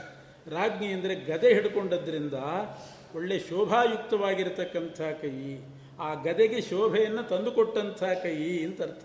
ಗದೆ ಅಂದರೆ ಯಾರು? ಪರಮಾತ್ಮ ಹಿಡ್ಕೊಂಡ ಗದೆ ಅಂದರೆ ವಾಯುದೇವರು. ಗದೆ ಅಂದರೆ ವಾಯುದೇವರು. ಗದೆಗೆ ಅಭಿಮಾನಿ ವಾಯು. ಅದನ್ನು ಎಡಭಾಗದ ಮೇಲಿನ ಕೈಯಲ್ಲಿ ಗದೆ ಹಿಡ್ಕೊಂಡಿದ್ದಾನೆ. ಆ ಪರಮಾತ್ಮ ಗದೆ ಹಿಡ್ಕೊಂಡದ್ರಿಂದ ಗದಾಭಿಮಾನಿಯಾದ ವಾಯುದೇವರಿಗೆ ಶೋಭೆ ಬಂತು. ಕೌಸ್ತುಭಮಣಿಯನ್ನು ಕಂಠದಲ್ಲಿ ಧರಿಸಿದ್ರಿಂದ ಪರಮಾತ್ಮನಿಗೆ ಶೋಭೆ ಬಂದದ್ದಲ್ಲ. ಆ ಕೌಸ್ತುಭ ಮಣಿಗೆ ಶೋಭೆ ಬಂತಂತೆ. ನಾವೆಲ್ಲ ಮಣಿ ಗಿಣಿ ಹಾಕ್ಕೊಂಡ್ರೆ ನಮಗೆ ಶೋಭೆ ಬರೋದು. ಪರಮಾತ್ಮ ಏನಾದರೂ ಹಾಕ್ಕೊಂಡ್ರೆ ಆ ಮಣಿಗೆ ಶೋಭೆ ಬರ್ತದಂತ. ಆಭರಣಕ್ಕೆ ಶೋಭೆ ಬರ್ತದೆ. ನಾವು ಬಟ್ಟೆ ಉಟ್ಕೊಂಡ್ರೆ ನಮಗೆ ಶೋಭೆ. ಭಗವಂತ ಒಳ್ಳೆ ಪೀತಾಂಬರ ಉಟ್ಕೊಂಡ್ರೆ ಪೀತಾಂಬರಕ್ಕೆ ಶೋಭೆ ಪರಮಾತ್ಮನಿಗೆಲ್ಲ ಆ ಬಟ್ಟೆಯಿಂದ. ನಾವು ಬಟ್ಟೆ ಉಟ್ಕೊಂಡಾಗ ಬಟ್ಟೆಯಿಂದ ನಮಗೆ ಮಹತ್ವ. ಭಗವಂತ ಉಟ್ಕೊಂಡಾಗ ಬಟ್ಟೆಗೆ ಮಹತ್ವ ಬರ್ತದೆ. ಭಗವಂತ ಉಟ್ಟ ಬಟ್ಟೆ ಅಂತ ಹಾಗೆ. ಆ ರೀತಿ ರಾಜ್ಞಿ ರಾಜತೆ ಒಳ್ಳೆ ಶೋಭಾಯುಕ್ತವಾಯಿತು ಗದೆ. ಆದ್ದರಿಂದ ರಾಜ್ಞಿ ಅಂತ ಹೆಸರು. ಎಡಭಾಗದ ಕೆಳಗಿನ ಕೈಯಿಗೆ ಸುಭೂತ ಅಂತ ಹೆಸರು. ಯಾಕೆ ಅಂದರೆ ಕಮಲ ಹಿಡ್ಕೊಂಡ ಕೈ ಅದು. ಕಮಲ ಹಿಡ್ಕೊಂಡು ಸುಭೂತ. ಈ ನಾಲ್ಕು ಕೈ ಏನಿದೆ? ಒಂದು ಜುಹು ಬಲಗಡೆ ಮೇಲ್ಭಾಗದ್ದು ಜುಹು ಶಂಖೆ ಹಿಡ್ಕೊಂಡ ಎಳಗಡೆ ಸಹಮಾನ ಎಡಗಡೆ ಮೇಲ್ಗಡೆ ಗದೆ ಹಿಡ್ಕೊಂಡದ್ದು ಕೆಳಗಡೆ ಪದ್ಮ ಹಿಡ್ಕೊಂಡಂಥ ಕೈ. ಅದಕ್ಕೆ ಸುಭೂತ ಅಂತ ಹೆಸರು. ಭೂತಿ ಅಂದರೆ ಭೂತಿ ಅಂದರೆ ಲಕ್ಷ್ಮೀದೇವಿ. ಭೂತಿ ಅಂದರೆ ಲಕ್ಷ್ಮೀದೇವಿಗೆ ಹೆಸರು. ಲಕ್ಷ್ಮೀದೇವಿಯ ವಾಸಸ್ಥಳ ಪದ್ಮ. ಆ ಪದ್ಮವನ್ನು ಪರಮಾತ್ಮ ಕೆಳಭಾಗದಲ್ಲಿ ಹಿಡ್ಕೊಂಡಿದ್ದಾನೆ. ಎಡಗಡೆ ಕೆಳಭಾಗದ ಕೈಯಲ್ಲಿ. ಆದ್ದರಿಂದ ಸುಭೂತ. ಹೀಗೆ ಜುಹು, ಸಹಮಾನ, ರಾಜ್ಞಿ, ಸುಭೂತ ಅಂತ ನಾಲ್ಕು ಕೈಗಳೇನಿದೆ ಆ ನಾಲ್ಕು ಕೈಗಳು ಮೇಲ್ಗಡೆದ್ದು ಧರ್ಮವನ್ನು ಕೊಡ್ತಕ್ಕಂಥ ಕೈ. ಜುಹೋತಿ ಅಂದರೆ ಎರಡರ್ಥ. ಒಂದು ಶತ್ರುಗಳನ್ನು ಹೋಮ ಮಾಡುವ ಕೈ ಚಕ್ರ ಹಿಡ್ಕೊಂಡದ್ರಿಂದ ನಮಗೇನಾದರೂ ಪರಮಾತ್ಮ ಫಲ ಕೊಡೋದಾದರೆ ಆ ಕೈಯಿಂದ ಕೊಡ್ತಾನಂತೆ. ಗದೆ ಹಿಡ್ಕೊಂಡು ಕೈಯಿಂದ ಅಲ್ಲ, ಎಡಗೈಯಿಂದ ಕೊಡೋದಿಲ್ಲ, ಬಲಗಡೆ ಮೇಲಿನ ಕೈಯಿಂದಲೇ ಕೊಡೋದಂತೆ. ಆದ್ದರಿಂದ ಜುಹು ಅಂತಂದರೆ ಭಕ್ತರಿಗೆ ಧರ್ಮವನ್ನು ಕೊಡ್ತಕ್ಕಂಥ, ಪುಣ್ಯವನ್ನು ಕೊಡುವಂಥ ಕೈ. ಆದ್ದರಿಂದ ಅದಕ್ಕೆ ಜುಹು ಅಂತ ಹೆಸರು. ಕೆಳಗಡೆದ್ದು ಜ್ಞಾನವನ್ನು ಕೊಡ್ತಕ್ಕಂಥದ್ದು. ಹೀಗೆ ನಾಲ್ಕು ಕೈಗಳು ದಿಕ್ಕು ಅಂತ ಅದಕ್ಕೆ ಹೆಸರು. ದಿಕ್ಕು ಅಂದರೆ ಕೊಡೋದು ಅಂತ ಅರ್ಥ. ಅತಿಸರ್ಜನೆ, ಧರ್ಮ, ಜ್ಞಾನ, ವೈರಾಗ್ಯ ಮತ್ತು ಸಾತ್ವಿಕ ಸಂಪತ್ತು. ಇವು ನಾಲ್ಕನ್ನು ಕೊಡುವ ಕೈಯಾದ್ದರಿಂದ ಆ ನಾಲ್ಕು ಕೈಗೆ ದಿಕ್ಕು ಅಂತ ಹೆಸರು. ದಿಕ್ಕು ಅಂತಂದರೆ ನಾವು ಸುಮ್ಮನೆ ಆ ದಿಕ್ಕು ಈ ದಿಕ್ಕು ಅಂತೀವಿ. ನಿಜವಾಗಿಯೂ ಸಂಸ್ಕೃತದಲ್ಲಿ ದಿಕ್ಕು ಶಬ್ದಕ್ಕೆ ಕೊಡುವಂಥದ್ದು ಅಂತ ಅರ್ಥ. ದಿಶ ಅತಿಸರ್ಜನೆ ದಿಶತೀತಿ ದಿಕ್ ಕೊಡೋದು. ಧರ್ಮ, ಜ್ಞಾನ, ವೈರಾಗ್ಯ ಮತ್ತು ಸಂಪತ್ತು ನಾಲ್ಕನ್ನು ಕೊಡುವಂಥ ಕೈ. ಈ ವೆಂಕಟಾಚಲ ಮಹಿಮೆ ಏನಿದೆ ಹನ್ನೆರಡು ಅಧ್ಯಾಯದ ಈ ಈ ಪುರಾಣದ ಹನ್ನೆರಡು ಅಧ್ಯಾಯಗಳು ಆ ಉಪನಿಷತ್ತಿನಲ್ಲಿ ಬಂದಿರತಕ್ಕಂಥ ದಿಗ್ವಿದ್ಯೆ ಏನಿದೆ, ಆ ವಿದ್ಯೆಯ ಭಾಷ್ಯರೂಪ. ಯಾಕೆ? ಇದೂ ಕೂಡ ಧರ್ಮ, ಜ್ಞಾನ, ವೈರಾಗ್ಯ ಮತ್ತು ಸಂಪತ್ತನ್ನು ಕೊಡ್ತಕ್ಕಂಥದ್ದಾಗಿದೆ. ಹನ್ನೆರಡು ಅಧ್ಯಾಯ. ಯಾಕೆ ಅಂತಂದರೆ ಮೊದಲು ಧರ್ಮದ ವಿಚಾರ ಬರ್ತದೆ. ಆರಂಭದಲ್ಲೇ ಧರ್ಮದ ವಿಚಾರ. ಪರಮಾತ್ಮನ ಚಕ್ರದ ಮಹಿಮೆ ಬಂದಿದೆ. ವೃಷಭಾಸುರನನ್ನು ಭಗವಂತ ತನ್ನ ಚಕ್ರದಿಂದ ಸಂಹಾರ ಮಾಡಿದ ಅಂತ ಉಂಟು. ತನ್ನ ಚಕ್ರದಿಂದ ವೃಷಭಾಸುರನನ್ನು ಹೋಮ ಮಾಡಿಬಿಟ್ಟ, ಆಹುತಿ ಕೊಟ್ಟ, ಕೊಂದ ಅಂತಿದೆ. ಆದ್ದರಿಂದ ಅವನು ಅಧಾರ್ಮಿಕ. ಎಲ್ಲ ಧರ್ಮ, ಧರ್ಮದಲ್ಲಿ ಪ್ರವೃತ್ತಿ ಮಾಡುವಂಥ ಋಷಿಗಳಿಗೆ ವಿಘ್ನ ಮಾಡ್ತಾ ಇದ್ದ. ಅಂಥ ಧರ್ಮದ ವಿಘ್ನಕರನಾದ ವೃಷಭಾಸುರನನ್ನು ಕೊಂದು ಧರ್ಮವನ್ನು ಉಂಟು ಮಾಡಿದ ಕೈ ಆ ಚಕ್ರ ಹಿಡ್ಕೊಂಡಂಥ ಕೈ. ಆದ್ದರಿಂದ ಇದು ಧರ್ಮಪ್ರದ. ಇನ್ನು ಧರ್ಮ ಜ್ಞಾನ ಜ್ಞಾನ ವೈರಾಗ್ಯ ಸಂಪತ್ತು. ವಾಯುದೇವರು ಜ್ಞಾನಪ್ರದರು. ವಾಯುದೇವರು ಜ್ಞಾನಕ್ಕೆ ಅಭಿಮಾನಿಗಳು. ವಾಯುದೇವರು ಮುಖ್ಯ ಯಾವುದಕ್ಕೆ? ಜ್ಞಾನಕ್ಕೆ ಅಭಿಮಾನಿ ವಾಯುದೇವರು. ತತ್ವಜ್ಞಾನ ಕೊಡೋದು ಆದ್ದರಿಂದಲೇ ವಾಯುದೇವರ ಮಹಿಮೆ ಬಹಳ ಗೋಪ್ಯವಾಗಿದೆ. ಎಲ್ಲ ಕಡೆ ಪ್ರಸಿದ್ಧಿ ಇರೋದು ಹನುಮಂತನ ಮಹಿಮೆ. ಎಲ್ಲ ಕಡೆ ದೇವಾಲಯ ಹನುಮಂತ ಹನುಮಂತನ್ನೇ ನಾವು ಉಪಾಸನೆ ಮಾಡೋದು ಜಾಸ್ತಿ. ಹನುಮಂತ ದೇವರ ದೇವಾಲಯನೇ ಜಾಸ್ತಿ. ವಾಯುದೇವರ ಮೂಲ ರೂಪ ಇದೆಯಲ್ಲ, ಅದು ತತ್ವಜ್ಞಾನವನ್ನು ಕೊಡ್ತಕ್ಕಂಥದ್ದು. ಜ್ಞಾನಕ್ಕೆ ಅಭಿಮಾನಿ ರೂಪ ಮೂಲ ರೂಪ. ಅದು ಹೇಗಿದೆ? ಅದೇ ಗೊತ್ತಿಲ್ಲ ಬಹಳ ಮಂದಿಗೆ. ಹನುಮಂತ ಗೊತ್ತು ಎಲ್ರಿಗೂ ಕೂಡ. ಮುಖ ತಿರುಗಿಸಿದ್ದಾನೆ ಕಪಿಯ ಮುಖ, ಆಮೇಲೆ ಸಂಜೀವನಿ ಹಿಡ್ಕೊಂಡಿರ್ತಕ್ಕಂಥದ್ದು. ಇಂಥ ರೂಪನೇ ಜಾಸ್ತಿ. ಮೂಲ ರೂಪ ಹೇಗಿದೆ? ಭಗವಂತನ ತೊಡೆ ಮೇಲೆ ಕೂತಿರ್ತಕ್ಕಂಥದ್ದು. ವಾಯುದೇವರ ಮೂಲ ರೂಪ ಚಿಂತನೆ ಹಾಗೆ ಮಾಡಬೇಕು. ಉದ್ಯದ್ರ ವಿಪ್ರಕರ ಸನ್ನಿಭಮಚ್ಯುತಾಂಕೆ ಸ್ವಾಸೀನಂ ಈರಾಂಕ ರೂಪ ಅಂತಾರೆ. ಭಗವಂತ ಒಂದೊಂದು ರೂಪ ಇದೆ, ಈರಾಂಕ ರೂಪ ಅಂತ. ಈರ ಅಂದರೆ ವಾಯುದೇವರು, ಅಂಕ ಅಂದರೆ ತೊಡೆ, ವಾಯುದೇವರನ್ನ ತೊಡೆ ಮೇಲೆ ಕೂಡಿಸ್ಕೊಂಡ ರೂಪ. ಅಂಥ ಚಿತ್ರಗಳು ಬಹಳ ಅಪರೂಪ. ಒಂದು ಕಡೆ ನೋಡಿದ್ದೆ, ಎಡಗಡೆ ತೊಡೆಯಲ್ಲಿ ಲಕ್ಷ್ಮೀದೇವಿ, ಬಲಗಡೆ ತೊಡೆಯಲ್ಲಿ ವಾಯುದೇವರು ಕೂತಿದ್ದಾರೆ. ನಾಲ್ಕು ಕೈ, ವಾಯುದೇವರಿಗೆ ನಾಲ್ಕು ಕೈ. ಎರಡು ಕೈಯನ್ನು ಪರಮಾತ್ಮನಿಗೆ ಕೈ ಮುಗಿದದ್ದು, ಅಂಜಲಿ ಬಂಧ ಮಾಡಿಕೊಂಡದ್ದು ಎರಡು ಕೈ. ಇನ್ನೊಂದು ಕೈಯಲ್ಲಿ ಪ್ರಕರ ಉದ್ಯದ್ರ ವಿಪ್ರಕರ ಸನ್ನಿಭಮಚ್ಯುತಾಂಕೆ ಸ್ವಾಸೀನ ಮಸ್ಯನುತಿ ನಿತ್ಯ ವಚ ಪ್ರವೃತ್ತಿಂ ಧ್ಯಾಯದ್ ಗದಾಭಯಕರಂ. ಒಂದು ಕೈಯಲ್ಲಿ ಗದೆ, ಇನ್ನೊಂದು ಕೈಯಲ್ಲಿ ಅಭಯ ಮುದ್ರೆ ಇನ್ನೆರಡು ಕೈ ಜೋಡಿಸಿರೋದು. ಈ ರೀತಿ ನಾಲ್ಕು ಕೈಗಳಿಂದ ಭಗವಂತನ ಬಲಗಡೆ ತೊಡೆ ಮೇಲೆ ವಾಯುದೇವರು ಕೂತಿದ್ದಾರೆ. ಇದು ಮೂಲ ರೂಪ. ಅದನ್ನು ಚಿಂತನೆ ಮಾಡಿ ಬಳಿತ್ಥ ಸೂಕ್ತ ಹೇಳಬೇಕು. ಬಳಿತ್ಥ ಸೂಕ್ತ ವಾಯುಸ್ತುತಿ ಹೇಳಬೇಕಾದ್ರೆ ಇದು ಮೂಲ ರೂಪ. ಚತುರ್ಭುಜ ವಾಯುದೇವರು. ಎರಡು ಕೈ ಜೋಡಿಸಿದ್ದು, ಇನ್ನೊಂದು ಕೈಯಲ್ಲಿ ಗದೆ, ಮತ್ತೊಂದು ಕೈಯಲ್ಲಿ ಅಭಯ ಮುದ್ರೆ. ಇದು ಜ್ಞಾನಪ್ರದ ರೂಪ ಅಂತ ಹೇಳ್ತಾರೆ. ಜ್ಞಾನಕ್ಕೆ ಅಭಿಮಾನಿ. ಅಂಥ ವಾಯುದೇವರ ಮಹಿಮೆ ವೆಂಕಟಾಚಲದಲ್ಲಿ ಬಂದಿದೆ. ಎಲ್ಲಿ ಮುದುಲು ವೃಷಭಾಸುರನನ್ನು ಕೊಂದದ್ದು ಸುದರ್ಶನ ಚಕ್ರದಿಂದ. ಆಮೇಲೆ ವಾಯುದೇವರೇ ಆ ತಿರುಪತಿ ಬೆಟ್ಟವನ್ನು ಉತ್ತರ ದಿಕ್ಕಿನಲ್ಲಿ ಇದ್ದದ್ದು ಮೇರು ಪರ್ವತದ ಹತ್ತಿರ ಇದ್ದದ್ದು. ಅಲ್ಲಿಂದ ವಾಯುದೇವರು ಅದನ್ನು ಕಿರಿಬೆರಳಲ್ಲಿ ಹಾರಿಸಿದರೆ ಐವತ್ತು ಸಹಸ್ರ ಯೋಜನ ದಕ್ಷಿಣಕ್ಕೆ ಬಂದು ಸುವರ್ಣಮುಖರಿ ನದಿಯಲ್ಲಿ ನಿಂತಿತ್ತಂತೆ ತೀರದಲ್ಲಿ. ಅಲ್ಲಿಂದ ಬಂದು ನಿಂತ ಪರ್ವತ ಅದು. ಹಾಗಾಗಿ ಆ ವಾಯುದೇವರ ಮಹಿಮೆ ಬಂತು. ವಾಯು ಜೀವೋತ್ತಮತ್ವದ ಮಹಿಮೆ ಬಂದಿದೆ. ಶೇಷದೇವರಿಗೂ ವಾಯುದೇವರಿಗೂ ವಿವಾದ ಆಗ್ತದೆ. ನಾ ದೊಡ್ಡವನು ಅಂತ ಶೇಷದೇವರು, ನಾ ದೊಡ್ಡವನು ಅಂತ ವಾಯುದೇವರು. ಆವಾಗ ಪರಮಾತ್ಮ ಪರೀಕ್ಷೆ ಕೊಟ್ಟ. ಆ ಆನಂದಾದ್ರಿ ಅಂತ ಅದರ ಹೆಸರು. ಅದನ್ನು ಶೇಷ ಗಟ್ಟಿ ಹಿಡ್ಕೋಬೇಕು, ವಾಯುದೇವರು ತಳ್ಳಬೇಕು. ಆವಾಗ ವಾಯುದೇವರು ದೊಡ್ಡವರು. ತಳ್ಳಲಿಕ್ಕೆ ಆಗದೆ ಕಟ್ಟಿ ಶೇಷ ಹಿಡ್ಕೊಂಡ್ರೆ ಶೇಷ ದೊಡ್ಡವನು ಅಂತ. ವಾಯುದೇವರು ಲೀಲಾಜಾಲವಾಗಿ ತಳ್ಳಿ ತಳ್ಳೋದೇನು ಬಂತು? ಹಾರಿಸಿಬಿಟ್ರಂತೆ. ಸುಮ್ಮನೆ ಸರಿಸಿದ್ದಲ್ಲ. ಹಾರಿಸಿಬಿಟ್ರು. ಐವತ್ತು ಸಾವಿರ ಯೋಜನ ಬಂದು ಈ ಕಡೆ ಇಳಿತು. ಆಗ ವಾಯುದೇವರದ್ದು ಮಹಿಮೆ ಗೊತ್ತಾಯಿತು. ಆಗಲೇ ಶೇಷದೇವರು ಹೇಳ್ತಾರೆ, ನಮಸ್ತೆ ವಾಯೋ, ತ್ವಮೇವ ಪ್ರತ್ಯಕ್ಷಂ ಬ್ರಹ್ಮಾಸಿ ಅಂತ ಸ್ತೋತ್ರ ಮಾಡಿದರು. ಹೀಗೆ ವಾಯುದೇವರ ಮಹಿಮೆ ಬಂತು. ಈ ವಾಯುದೇವರ ಮೂಲ ರೂಪದ ಮಹಿಮೆ ಹನುಮಂತ ಮಾಡಿದ್ದಲ್ಲ. ಭೀಮಸೇನ್ ದೇವರು ಎತ್ತಾಕಿದ್ದಲ್ಲ ಹನುಮಂತ ಸಂಜೀವಿನಿ ಪರ್ವತ ಬಿಸಾಡಿದ್ದು. ವಾಯುದೇವರು ವೆಂಕಟಾಚಲವನ್ನು ಅಲ್ಲಿಂದ ಇಲ್ಲಿಗೆ ತಂದು ಹಾಕಿದವರು ಅವರು. ಹನುಮಂತ ಸಂಜೀವಿನಿ ಪರ್ವತ. ಭೀಮಸೇನ್ ದೇವರು ಗಿಡ ಮರಗಳನ್ನೇ ಕಿತ್ತಾಕ್ತಾ ಇತ್ತು ಯುದ್ಧ ಮಾಡಿದರೆ ಗಿಡ ಇದ್ದರೆ ಕಿತ್ತು ಬಿಡೋದು ಆ ಥರ. ಇದು ವಾಯುದೇವರ ಮಹಿಮೆ ಬಂದದ್ದರಿಂದ ಜ್ಞಾನಪ್ರದ, ಹೀಗೆ ಚಕ್ರದ ಮಹಿಮೆ ಬಂತು, ಅದು ಧರ್ಮಪ್ರದ. ಅಧಾರ್ಮಿಕನಾದ ವೃಷಭಾಸುರನನ್ನು ಕೊಂದದ ಕಥೆ. ಆಮೇಲೆ ವಾಯುದೇವರ ಜೀವೋತ್ತಮತ್ವದ ಕಥೆ ಬಂದಿದೆ. ಅದು ಜ್ಞಾನಪ್ರದ ಆಮೇಲೆ ಶೇಷದೇವರ ಕಥೆನೂ ಬಂತು. ಶೇಷದೇವರಿಗೆ ಗರ್ವ ಹೋಯಿತು. ನಾನಲ್ಲ ಸರ್ವೋತ್ತಮ. ನಮಸ್ತೆ ವಾಯೋ. ನೀನೇ ಸರ್ವೋತ್ತಮ ಅಂತ ಬಾಯಿ ತುಂಬ ಹೊಗಳಿದ್ರು. ಗರ್ವ ಹೋಯಿತು. ವೈರಾಗ್ಯ ಬಂತು. ಅವರೇ ಇವರೇ ರುದ್ರದೇವರೇ ಶೇಷ ಪದವಿಗೆ ಬಂದವರು. ವೈರಾಗ್ಯಾಭಿಮಾನಿಗಳು. ಆದ್ದರಿಂದ ವೈರಾಗ್ಯಪ್ರದ ಶೇಷದೇವರ ಚರಿತ್ರೆ ಬಂದಿದೆ. ಆಮೇಲೆ ಲಕ್ಷ್ಮೀದೇವಿಯ ಚರಿತ್ರೆ, ಮುಂದೆಲ್ಲ ಪದ್ಮಾವತಿ ಚರಿತ್ರೆ ಬಂದಿರೋದ್ರಿಂದ ಇದು ಸಂಪತ್ಕರ. ಹೀಗೆ ಧರ್ಮ, ಜ್ಞಾನ, ವೈರಾಗ್ಯ ಸಂಪತ್ತು. ನಾಲ್ಕನ್ನು ಕೊಡ್ತಕ್ಕಂಥ ನಾಲ್ಕರ ಮಹಿಮೆ ಈ ಹನ್ನೆರಡು ಅಧ್ಯಾಯಗಳಲ್ಲಿ ಬಂದಿರೋದರಿಂದ ಅದರಲ್ಲಿ ಸಂಪತ್ತಿಂದೇ ಜಾಸ್ತಿ ಬಂದಿದೆ. ಆರಂಭದಲ್ಲಿ ಅದು, ಚಕ್ರದ ಮಹಿಮೆ, ಆಮೇಲೆ ವಾಯುದೇವರ ಮಹಿಮೆ, ಶೇಷದೇವರ ವಿಚಾರ, ಆಮೇಲೆ ಪೂರ್ತಿ ಪದ್ಮಾವತಿ ಮದುವೆ ವಿಚಾರ. ಹೀಗೆ ಧರ್ಮ, ಜ್ಞಾನ, ವೈರಾಗ್ಯ, ಸಂಪತ್ತು ನಾಲ್ಕನ್ನೇ ಕೊಡ್ತಕ್ಕಂಥ ನಾಲ್ಕು ಯುಗದ ಪರ್ವತ, ನಾಲ್ಕು ಹೆಸರದಕ್ಕೆ. ಆದ್ದರಿಂದ ಪರಮಾತ್ಮನ ನಾಲ್ಕು ಕೈಗಳೇನಿದೆ, ಆ ದಿಕ್ಕು ಅಂತಂದರೆ ಪರಮಾತ್ಮನ ನಾಲ್ಕು ಕೈ. ಆ ನಾಲ್ಕು ಕೈಯ ವಿದ್ಯೆಗೆ ದಿಗ್ವಿದ್ಯಾ ಅಂತ ಕರೀತಾರೆ. ಆ ನಾಲ್ಕು ಕೈಗಳಿಗೆ ವತ್ಸರೂಪದಿಂದಿರುವವರು ವಾಯುದೇವರು. ಆ ದಿಗ್ವತ್ಸ ವಿದ್ಯಾ ಅಂತೇನು ಬಂದಿದೆ, ಅದರ ಭಾಷ್ಯರೂಪವಾಗಿದೆ ವೆಂಕಟಾಚಲ ಮಹಿಮೆಯ ಅಧ್ಯಾಯಗಳು ಅಂತ ವ್ಯಾಖ್ಯಾನದಲ್ಲಿ ತಿಳಿಸ್ತಾರೆ. ಆದ್ದರಿಂದಲೇ ಶ್ರೀ ವೆಂಕಟಾಚ ಶ್ರೀನಿವಾಸ ಕಲ್ಯಾಣ ಓದುವಾಗ ಆ ಒಂದು ಕ್ರಮ ಇದೆ ಅಂತ ಹೇಳ್ತಾರೆ ಅವರು.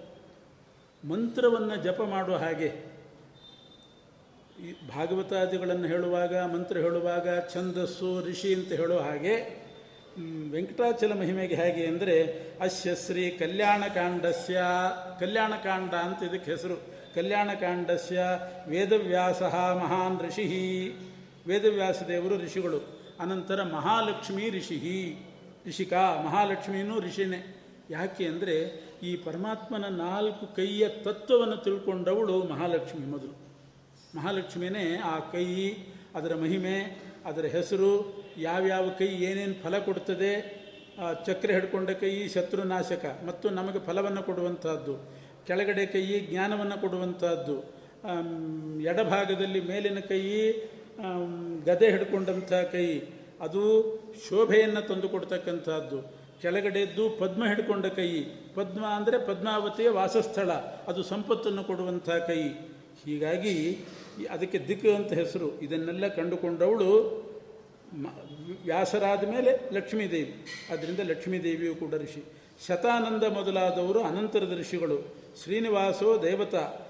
ಧರ್ಮ, ಜ್ಞಾನ, ವೈರಾಗ್ಯ, ಸಂಪದರ್ಥೆ ಶ್ರವಣೆ ವಿನಿಯೋಗ ಅಂತ ಆ ರೀತಿ ಮಾಡಿ ನಾಲ್ಕು ಫಲ ಸಿಗಲಿ ಅಂತ ಕೇಳಿ ಶ್ರವಣ ಮಾಡಬೇಕಾದಂಥ ಕಲ್ಯಾಣಕಾಂಡ ಇದು ಅಂತ ಇದರ ಮಹಿಮೆ ಹೇಳಿದ್ದಾರೆ. ಆದ್ದರಿಂದಲೇ ಬ್ರಹ್ಮದೇವರು ಶ್ರವಣ ಮಾಡಿದರು. ಉಪನಿಷತ್ತಿನ ಸಾರಭೂತ ಇದು. ನೀಲಕಂಠ ಶ್ರವಣ ಮಾಡಿದ. ಇಂದ್ರದೇವರು ಶ್ರವಣ ಮಾಡಿದ್ದು. ಇದನ್ನು ನಿನಗೆ ಹೇಳ್ತೇನೆ ಅಂತ ಶತಾನಂದರು ಪ್ರಾರಂಭ ಮಾಡಿದರು. ವೃಷಭಾಸುರನ ಕಥೆ ಏನು ಅಂತಂದರೆ, ಅದು ಬಹಳ ಪ್ರಸಿದ್ಧ. ಕೃತಯುಗದಲ್ಲಿ ವೃಷಭಾಸುರ ಅಂತ ಒಬ್ಬ ಅಸುರ ಇದ್ದ. ಪುರಾತು ವೃಷಭೋ ನಾಮ ರಾಕ್ಷಸೋ ರೂಕ್ಷ ಕರ್ಮಕೃತ. ಅವನು ರಾಕ್ಷಸ, ತಪಸ್ಸು ಮಾಡ್ತಾ ಇದ್ದ. ಆದರೆ ಅವನು ಮಾಡಿದ ತಪಸ್ಸು ರೂಕ್ಷ ಕರ್ಮ ಅಂತಾರೆ ಅದನ್ನು ರೂಕ್ಷ ತಪಸ್ಸು. ರೂಕ್ಷ ತಪಸ್ಸು ಅಂದರೆ ಸಾತ್ವಿಕ ತಪಸ್ಸು ಅಲ್ಲ. ಬಹಳ ಕ್ರೂರವಾದ ತಪಸ್ಸು ಮಾಡ್ತಿದ್ದಂತೆ ಏನದು ಕ್ರೂರವಾದ ತಪಸ್ಸು ಅಂತಂದರೆ ಕೆಲವರು ಹಾಗೆ ಮಾಡ್ತಾ, ಮಾಡ್ತಾರಂತೆ. ತಪಸ್ಸು ಮಾಡುವಾಗ ಕಣ್ಣಿಗೆ ಮಣ್ಣು ಹಾಕ್ಕೊಳ್ಳೋದು ಇನ್ನೊಬ್ಬರ ಕಣ್ಣಿಗೆ ಮಣ್ಣಿರ್ತದಂತೂ ಇದ್ದೇ ಇರ್ತದೆ ಅವ್ರ ತಪಸ್ಸು. ತಮ್ಮ ಕಣ್ಣಿಗೆ ಮಣ್ಣು ಹಾಕ್ಕೊಳ್ಳೋದು ಧೂಳು ಹಾಕ್ಕೊಳ್ಳೋದು ಬೆರಳನ್ನು ಕತ್ತರಿಸ್ಕೊಳ್ಳೋದು, ಆಮೇಲೆ ನಿದ್ದೆ ಮಾಡಿದ ಹಾಗೆ ನಿಂತೇ ತಪಸ್ಸು ಮಾಡೋದು. ಮಹಾಯೋಗಿಗಳು ಹಿಂದೆ ಮಾಡ್ತಿದ್ರು ನಿದ್ದೆ ಗೆದ್ದವರು. ನಾವು ಒಂದು ಕಡೆ ನೋಡಿದ್ವಿ, ಮಂಗಳೂರಿನಲ್ಲಿ ಹೋದಾಗ ಒಂದು ಒಂದು ಒಂದು ಗುಡ್ಡದ ಮೇಲೆ ಒಂದು ದೇವಾಲಯ. ಅಲ್ಲಿ ಕರ್ಕೊಂಡು ಹೋಗಿದ್ದರು ಒಬ್ಬರು ನಿಮಗೊಂದು ವಿಚಿತ್ರ ತೋರಿಸ್ತೇನೆ ಅಂತ. ಇಂಥ ತಪಸ್ಸು ಮಾಡುವ ಅನೇಕ ಮಂದಿ ಇದ್ದರು ಅನೇಕ ಜನ ಇದ್ದರು ಅವರು ನಿಂತುಕೊಂಡೇ ತಪಸ್ಸು ಮಾಡ್ತಾರಂತೆ ಎಷ್ಟು ತಿಂಗಳುಗಟ್ಟಲೆ ನಿಂತ್ಕೊಡ್ತಾರಂತೆ ಅದು ಹೇಗೆ ಅಂತ ಕೊನೆಗೆ ನೋಡಿದ್ವಿ. ನಾವು ಹೋಗಿ ನೋಡಿದ ವಿಚಾರ ಇದು. ಮರಕ್ಕೆ ಅಥವಾ ಕಿಟಕಿಗೆ ಕೈ ಕಟ್ಕೊಂಡ್ಬಿಡೋದು. ಈ ಕಡೆ ಇನ್ನೊಂದು ಕೈ ಕಟ್ಕೊಳ್ಳೋದು. ಬೀಳ ಹಾಗಿಲ್ಲ. ನಿದ್ದೆ ಬಂದರೂ ಬೀಳಲಿಕ್ಕಿಲ್ಲ. ಆ ಥರ ಕೈ ಕಟ್ಕೊಂಡು ನಿಂತ್ಕೊಳ್ಳೋದು. ಅಕಸ್ಮಾತ್ ಬೀಳೋ ಪ್ರಸಂಗ ಬಂದರೆ ಹಗ್ಗ ತಡೀತದೆ. ಆ ರೀತಿ ಕಠಿಣ ಮಾಡಿಕೊಂಡು ತಪಸ್ಸು ಮಾಡುವಂಥವ್ರನ್ನ ನೋಡಿದ್ವಿ. ಇದನ್ನೆಲ್ಲ ವ್ಯಾಖ್ಯಾನದಲ್ಲಿ ಬರೀತಾರೆ, ಇದು ರೂಕ್ಷಕರ್ಮ ಅಂತ ಬರೀತಾರೆ. ಈ ರೀತಿ ತಪಸ್ಸು ಮಾಡ್ತಕ್ಕಂಥದ್ದು ಕ್ರಮ ಅಲ್ಲ. ಇದು ರೂಕ್ಷ ತಪಸ್ಸು ಹಿರಣ್ಯಕಶಿಪು ಮಾಡಿದ್ನಲ್ಲ, ಅದೆಲ್ಲ ರೂಕ್ಷ ತಪಸ್ಸು. ಅಂಥ ತಪಸ್ಸನ್ನು ಇವನು ಮಾಡ್ತಾ ಇದ್ದಂತೆ ವೃಷಭಾಸುರ.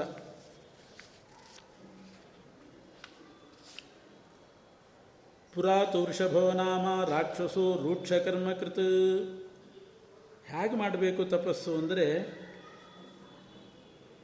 ಶರೀರಂ ಪೀಡ್ಯತೆ ಏನ ಶಿಶುಭೇನಾಪಿ ಕರ್ಮಣ, ಅತ್ಯಂತಂ ತನ್ನ ಕರ್ತವ್ಯಂ ಅನಾಯಾಸ ಉಚ್ಯತೆ. ಅನಾಯಾಸದ ತಪಸ್ಸು ಮಾಡಬೇಕು. ಶರೀರ ಪೀಡೆ ಆಗೇ ಆಗ್ತದೆ.